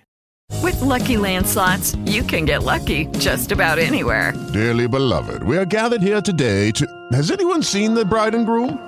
Sorry, sorry, we're here. We were getting lucky in the limo and we lost track of time. No, Lucky Land Casino, with cash prizes that add up quicker than a guest registry. In that case, I pronounce you lucky. Play for free at LuckyLandSlots.com. Daily bonuses are waiting. No purchase necessary. Void where prohibited by law. 18 plus. Terms and conditions apply. See website for details.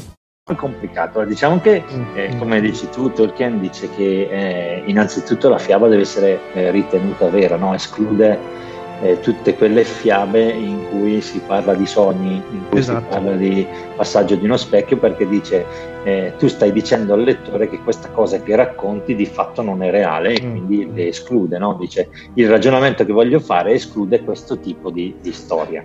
Eh, eh, sulla questione della verità condi- condivido, purtroppo noi siamo in un contesto di relativismo. Come si fa a smontare Tolkien togliendogli questo? E il meccanismo è facile, purtroppo, eh, perché tanto è difficile farlo capire a volte, no? Eh, nel rispetto del lettore, eh, perché quello che vi dicevo prima, no, che ogni pagina ha dentro mille gradi di lettura che uno può eh, percepire in base alla propria esperienza di vita, è molto vero, però eh, se Tolkien dice che i criteri ermeneutici sono alcuni, e questi io li devo comunque considerare, quindi quello che stai dicendo tu dell'eucatastrofe è un criterio ermeneutico che lui stabilisce eh, per leggere le sue fiabe di fatto, no? Eh, perché le sue fiabe rispettano i criteri che lui si è dato nel fare l'analisi, quindi vuol dire che se io voglio avere un approccio onesto nei confronti di Tolkien rispetto a quello che lui ha detto, io questa, eh, questo criterio lo devo tenere valido, al di là del, del mio credere o non credere. Sto leggendo una storia scritta da Tolkien, mi piace per la sua vicenda, benissimo, va bene, però non puoi dire che non c'è questo aspetto perché lui ce lo suggerisce, poi tu puoi non vedercelo, puoi non condividerlo, va benissimo, però c'è, ok, l'ha, l'ha scritto, è scritto nei saggi, nelle lettere, eccetera. Poi uno può leggersi Tolkien per mille motivi, perché gli piace la storia, perché è innamorato del- dei paesaggi, delle descrizioni e va benissimo, ci mancherebbe anche. Eh, come si fa a togliere questa cosa? Eh, e lo sto scrivendo in un articolo che uscirà tra un po'. Eh, prima- il primo meccanismo che ci fa amare le fiabe è la fiaba in sé, è come è strutturata, è come è scritta, è la dinamica narrativa vera e propria. Eh, per cui eh, smontare questo vuol dire smontare tutto il resto, perché? Perché il resto passa da lì, passa da una struttura narrativa che ha una scelta linguistica, che ha una scelta di ritmo, che ha una scelta di parole, che ha una scelta di prosa, eh, che ha una scelta scenica, cosa di montaggio, cosa metto prima, cosa metto dopo, come lo dico, come non lo dico, tutta questa cosa che è molto tecnico se vogliamo, eh, è però funzionale per farmi arrivare un messaggio. Io mi innamoro della storia, innanzitutto tutti ci siamo passati, ci siamo innamorati del Signore degli Anelli per la storia del Signore degli Anelli, tutto il resto arriva dopo. Eh, però prima ci parla la storia, quindi la storia ci arriva.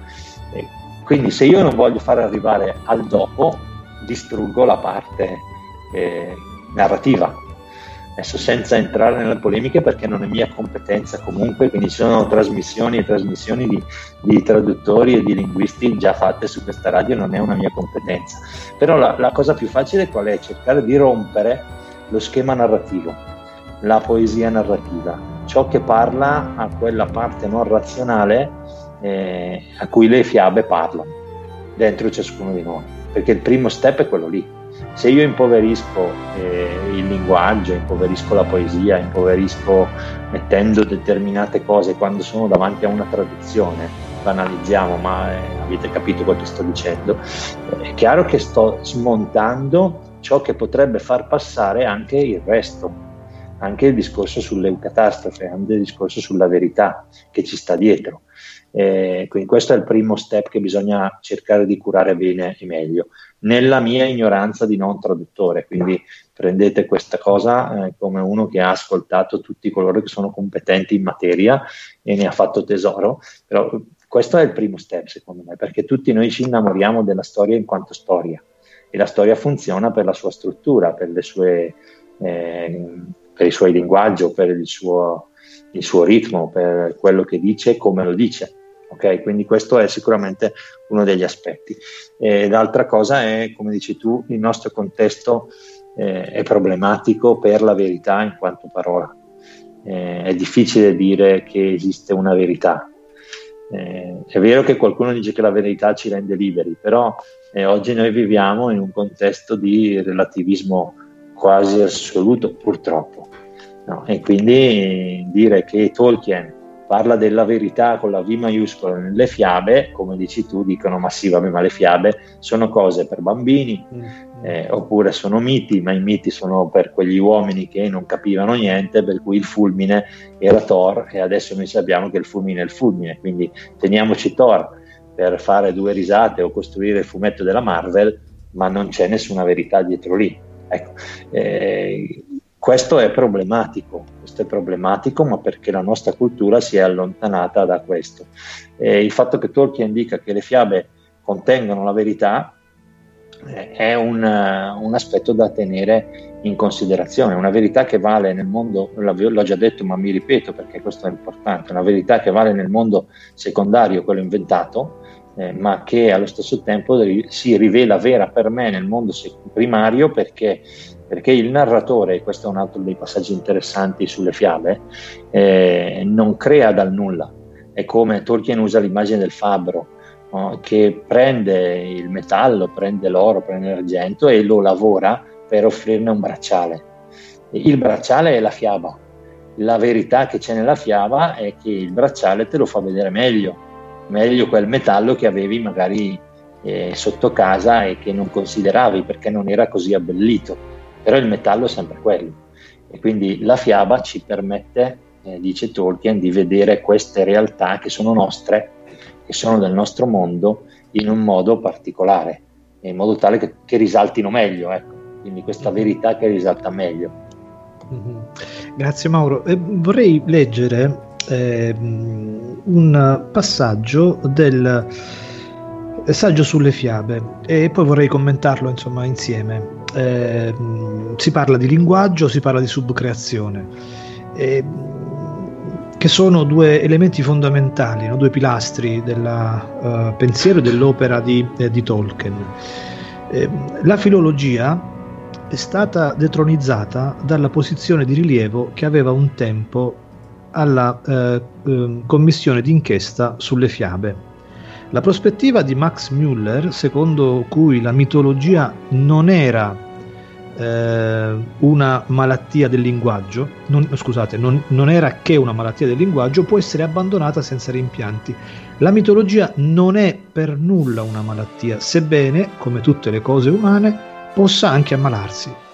Si potrebbe ugualmente dire che il pensiero è una malattia della mente, sarebbe più vicino alla verità dire che le lingue, e in special modo le moderne lingue europee, sono una malattia della mitologia.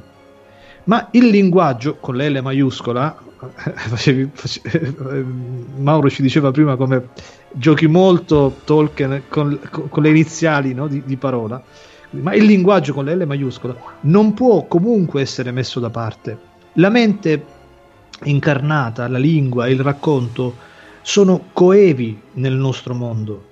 La mente umana provvista della facoltà di generalizzazione e astrazione non vede solo l'erba verde, distinguendola da altre cose, trovandola bella da osservare, ma vede che è verde e al contempo erba. Ma quanto potente quanto stimolante per la stessa facoltà che lo produsse fu l'invenzione dell'aggettivo. Nessuna formula magica o incantesimo del regno delle fate è più potente. E ciò non è sorprendente, si potrebbe dire che simili incantesimi siano solamente un altro modo di vedere gli aggettivi, una parte del discorso ed una grammatica mitica. La mente che pensava a leggero, pesante, grigio, giallo, fermo, veloce, concepiva anche una magia che poteva rendere le cose pesanti, leggere e in grado di volare, che poteva trasformare il piombo grigio in oro giallo e trasmutare la roccia ferma in acqua corrente. Se avesse potuto fare una cosa, avrebbe potuto operare l'inverso.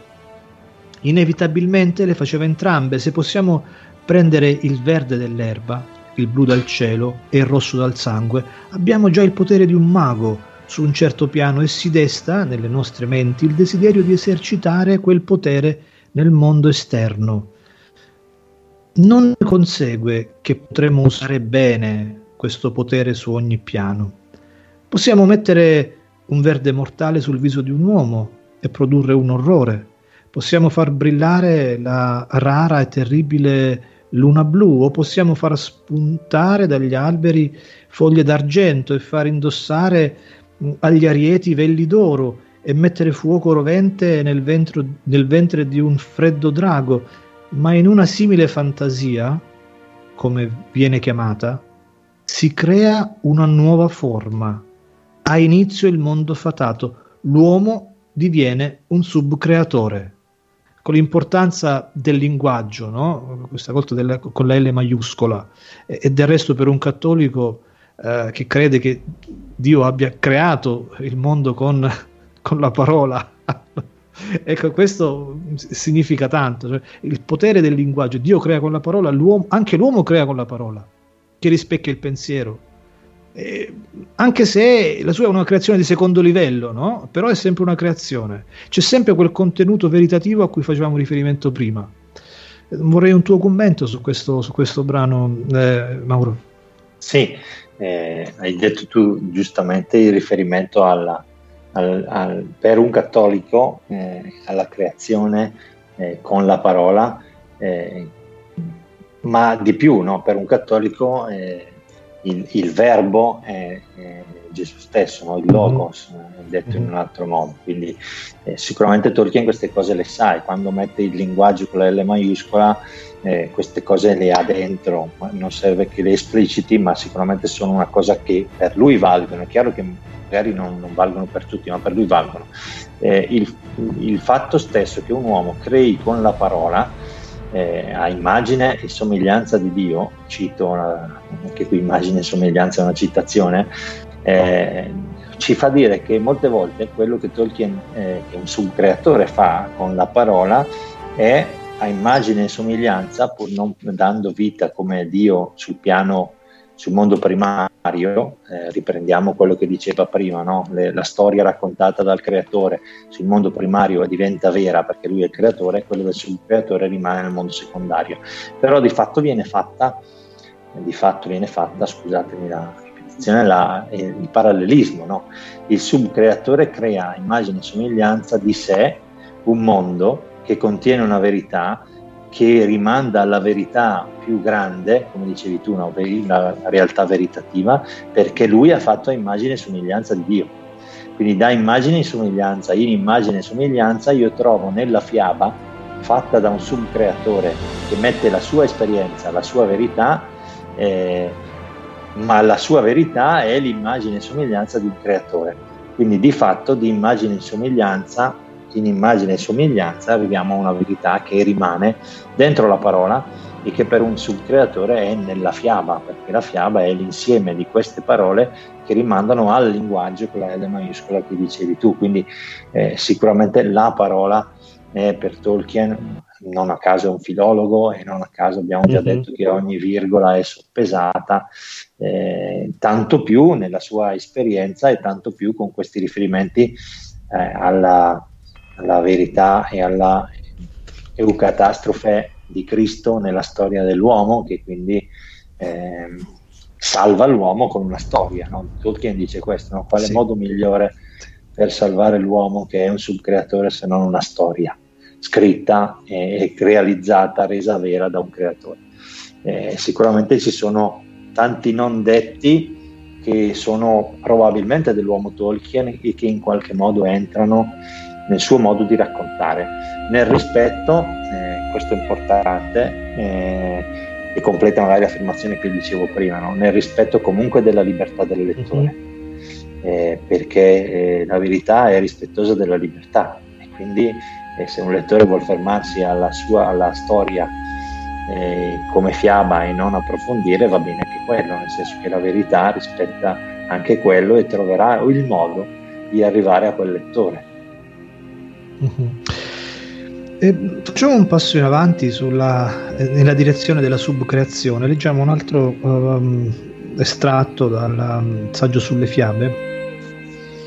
No, su- scusa, ti fermo ancora Alberto, Eh, Sì. mi è venuto un flash adesso, se penso anche a quella lettera in cui lui ricordava le aquile di Bilbo che abbiamo citato Mm. prima, usa un aggettivo perché poi dice ho sentito l'eucatastrofe lì e poi dice e neanche nell'ultimo anello, nell'ultimo capitolo che ho scritto sull'anello, che è quello che lui manda al figlio, sapete che mandava le cose che scriveva man mano al figlio e le leggeva, e gli ha appena mandato quello in cui Frodo viene colpito da Shelob e, e- e Sam lo crede morto e lì utilizza un aggettivo e lo associa alla perdita della speranza, perché tu parlavi di aggettivi prima, no?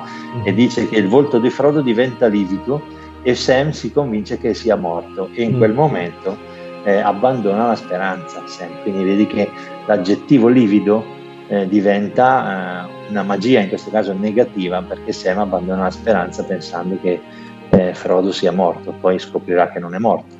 Eh, però vedi lì l'aggettivo livido eh, in quel passaggio riporta alla speranza che in quel momento scompare. Scusa, non volevo interromperti, No, no, no, è un flash. Hai fatto benissimo. Allora, eh, sì, leggo questo, questo breve mm, passaggio. I bambini sono capaci naturalmente di una credulità letteraria, quando l'arte di chi compone la storia è sufficientemente buona da produrla. Questa attitudine mentale è stata chiamata sospensione volontaria dell'incredulità, ma non mi sembra una buona descrizione di ciò che avviene. Ciò che avviene in realtà è che il compositore della storia si dimostra un subcreatore riuscito. Egli costruisce un mondo secondario in cui la nostra mente può introdursi. In esso ciò che egli riferisce è vero, tra virgolette vero, è vero, in quanto in accordo con le leggi di quel mondo. Quindi ci crediamo, finché, per così dire, restiamo al suo interno. Nel momento in cui sorge l'incredulità, l'incantesimo è rotto. La magia, o piuttosto l'arte, non è riuscita. Ci si ritrova di nuovo fuori, nel mondo primario, e si guarda dall'esterno il piccolo, abortito mondo secondario. Ancora una volta, ciò che fa la differenza è la verità, è la verità, e ciò, o ciò che viene percepito come tale. Mm.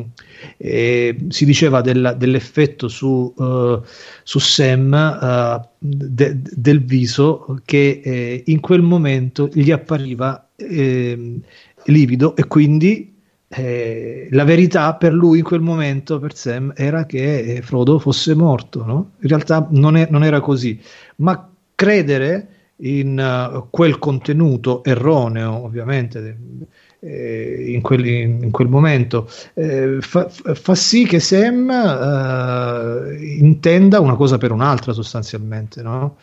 E, e per fortuna la speranza poi viene recuperata quando invece la verità eh, vera questa volta emerge, eh, sembra coglie eh, e riesce e riesce insomma a, a- a scrollarsi di dosso questa disperazione ne- nella quale era, era eh, sprofondato. Eh, io eh, non so se ehm, Mauro vuoi aggiungere qualcosa e poi chiedo a Simone come stiamo con i tempi perché deve dare un annuncio prima di chiudere, credo che stiamo più o meno in conclusione in realtà. Abbiamo ancora 4 minuti, quindi tra i saluti e l'annuncio, eh, penso che... Dico solo una cosa, Simone. Sì, sì, sì, Su- prego. Al commento di questa di Alberto, ma 30 secondi. La cosa bella è che la prima volta che leggiamo Il Signore Anelli arriviamo lì e ci crediamo tutti che, Sì. che Frodo sia morto. no? Lì- quindi lì funziona questa cosa che eh, Tolkien spiega di là in maniera teorica, lì la sperimentiamo, perché lì la prima volta rimaniamo tutti male, ma com'è possibile che muoia Frodo, no? il protagonista? Basta, mi fermo, scusa. Sì, sì, no, la, la subcreazione è perfetta, è perfetta. Esatto. Eh, e- e la, la prova provata è la reazione che ha il lettore, no? che si trova in un mondo che è ritenuto vero, ma quella non è la, la- la vera verità, eh, che scopriremo poi successivamente. Esatto. Ma in quel momento l'effetto che noi abbiamo è quello. Sì, eh, Simone, prego, scusami. Sì, allora, ehm, Intanto vi ricordo le prossime, cari amici ascoltatori, vi ricordo le, i prossimi appuntamenti con la web radio La Voce di Arda. Allora, ehm, praticamente concludiamo così eh, il 19 febbraio, che sarebbe oggi con la puntata dell'Ocatastrofe, la, e siamo arrivati, arrivati annuncio alla 99esima puntata, quindi la redazione sta cercando di organizzare anche la centesima puntata del, della voce di Arda. E è ancora tutto quanto da stabilire, però eh, di sicuro abbiamo quella del, del 5 marzo, che è, che è la puntata un attimo che leggo. Ok. Scusate, ma questi eh, telefoni. anche l'orario in realtà. Eh. Ragazzi, qui c'è la puntata, ma non c'è il titolo. Quindi ecco, questa è, è la, la bellissima figura. Quindi ecco, eh, ho tutto l'elenco delle puntate, ma praticamente non ho il titolo del, sorpresa, della puntata. Anzi, no, rettifico. Scusate, ah, mi si è aperto Vedi. il file ora. Quindi rettifico. Il 5 marzo abbiamo la centesima puntata della voce di Arda. Uh-huh. eh, con ospiti Costanza Bonelli, Simone De Gasperis come doppiatore e Gianluca Comastra che Loricchio insomma faremo una puntata piena di testimonianze tolkieniani con coloro che hanno fatto la storia di questa radio appunto. Quindi chiunque vuole intervenire lo può fare. Eh, però ovviamente è ancora tutta quanta da organizzare però di sicuro il 5 marzo. Poi ancora il 12 marzo con le figure femminili le figure femminili nell'universo tolkieniano. Scusate, ma mi si è aperto il, il file ora. Quindi le puntate. le- scusate, le puntate utili sono queste: quella del 5 di marzo e del 12 eh, di marzo. E ragazzi, abbiamo 56 secondi. E... Io, io saluto che ha avuto la pazienza di. Sì, raga, questa sera sono successe di tutti i colori, Ma maledettissimi. È, è successo di più, di tutto e di più. Vo- Voi, voi umani non potete immaginare, è veramente è stata un'impresa oggi. No, però alla fine, insomma, siamo riusciti. Ringrazio tutti gli ospiti, ringrazio Simone, che ci ha dato molto da fare eh, per cercare di risolvere in tempo reale problemi seri che abbiamo avuto que- questa, questa sera. Ringrazio Mauro del suo preziosissimo contributo e della sua pazienza, è stato con noi dalle 9 fino ad ora, eh, però insomma eh, ne, è valsa, ne è valsa la pena, credo. Grazie veramente di cuore. Buonanotte a tutti. Grazie. E ragazzi, Grazie. 8 secondi. Mauro, a te la parola. Vai, no, grazie a tutti, buonanotte, grazie a voi. Buonanotte, buonanotte. As humans, we're naturally driven by the search for better. But when it comes to hiring, the best way to search for a candidate isn't to search at all. Don't search, match with Indeed. When I was looking to hire someone, it was so slow and overwhelming. I wish I had used Indeed. If you need to hire, you need Indeed. Indeed is your matching and hiring platform with over 350 million global monthly visitors, according to Indeed data, and a matching engine that helps you find quality candidates fast. Ditch the busy work. Use Indeed for scheduling, screening, and messaging so you can connect with candidates faster. And Indeed doesn't just help you hire faster. 93% of employers agree Indeed delivers the highest quality matches compared to other job sites, according to a recent Indeed survey. And listeners of this show will get a $75 sponsored job credit to get your jobs more visibility at Indeed.com slash podcast. That's Indeed.com slash podcast. Terms and conditions apply. Okay, round two. Name something that's not boring. A laundry? Ooh, a book club. Computer solitaire, huh? Ah, sorry, we were looking for Chumba Casino. That's right. ChumbaCasino.com has over 100 casino style games. Join today and play for free for your chance to redeem some serious prizes. ChumbaCasino.com. No purchase necessary. Where prohibited by law. 18 plus terms and conditions apply. See website for details.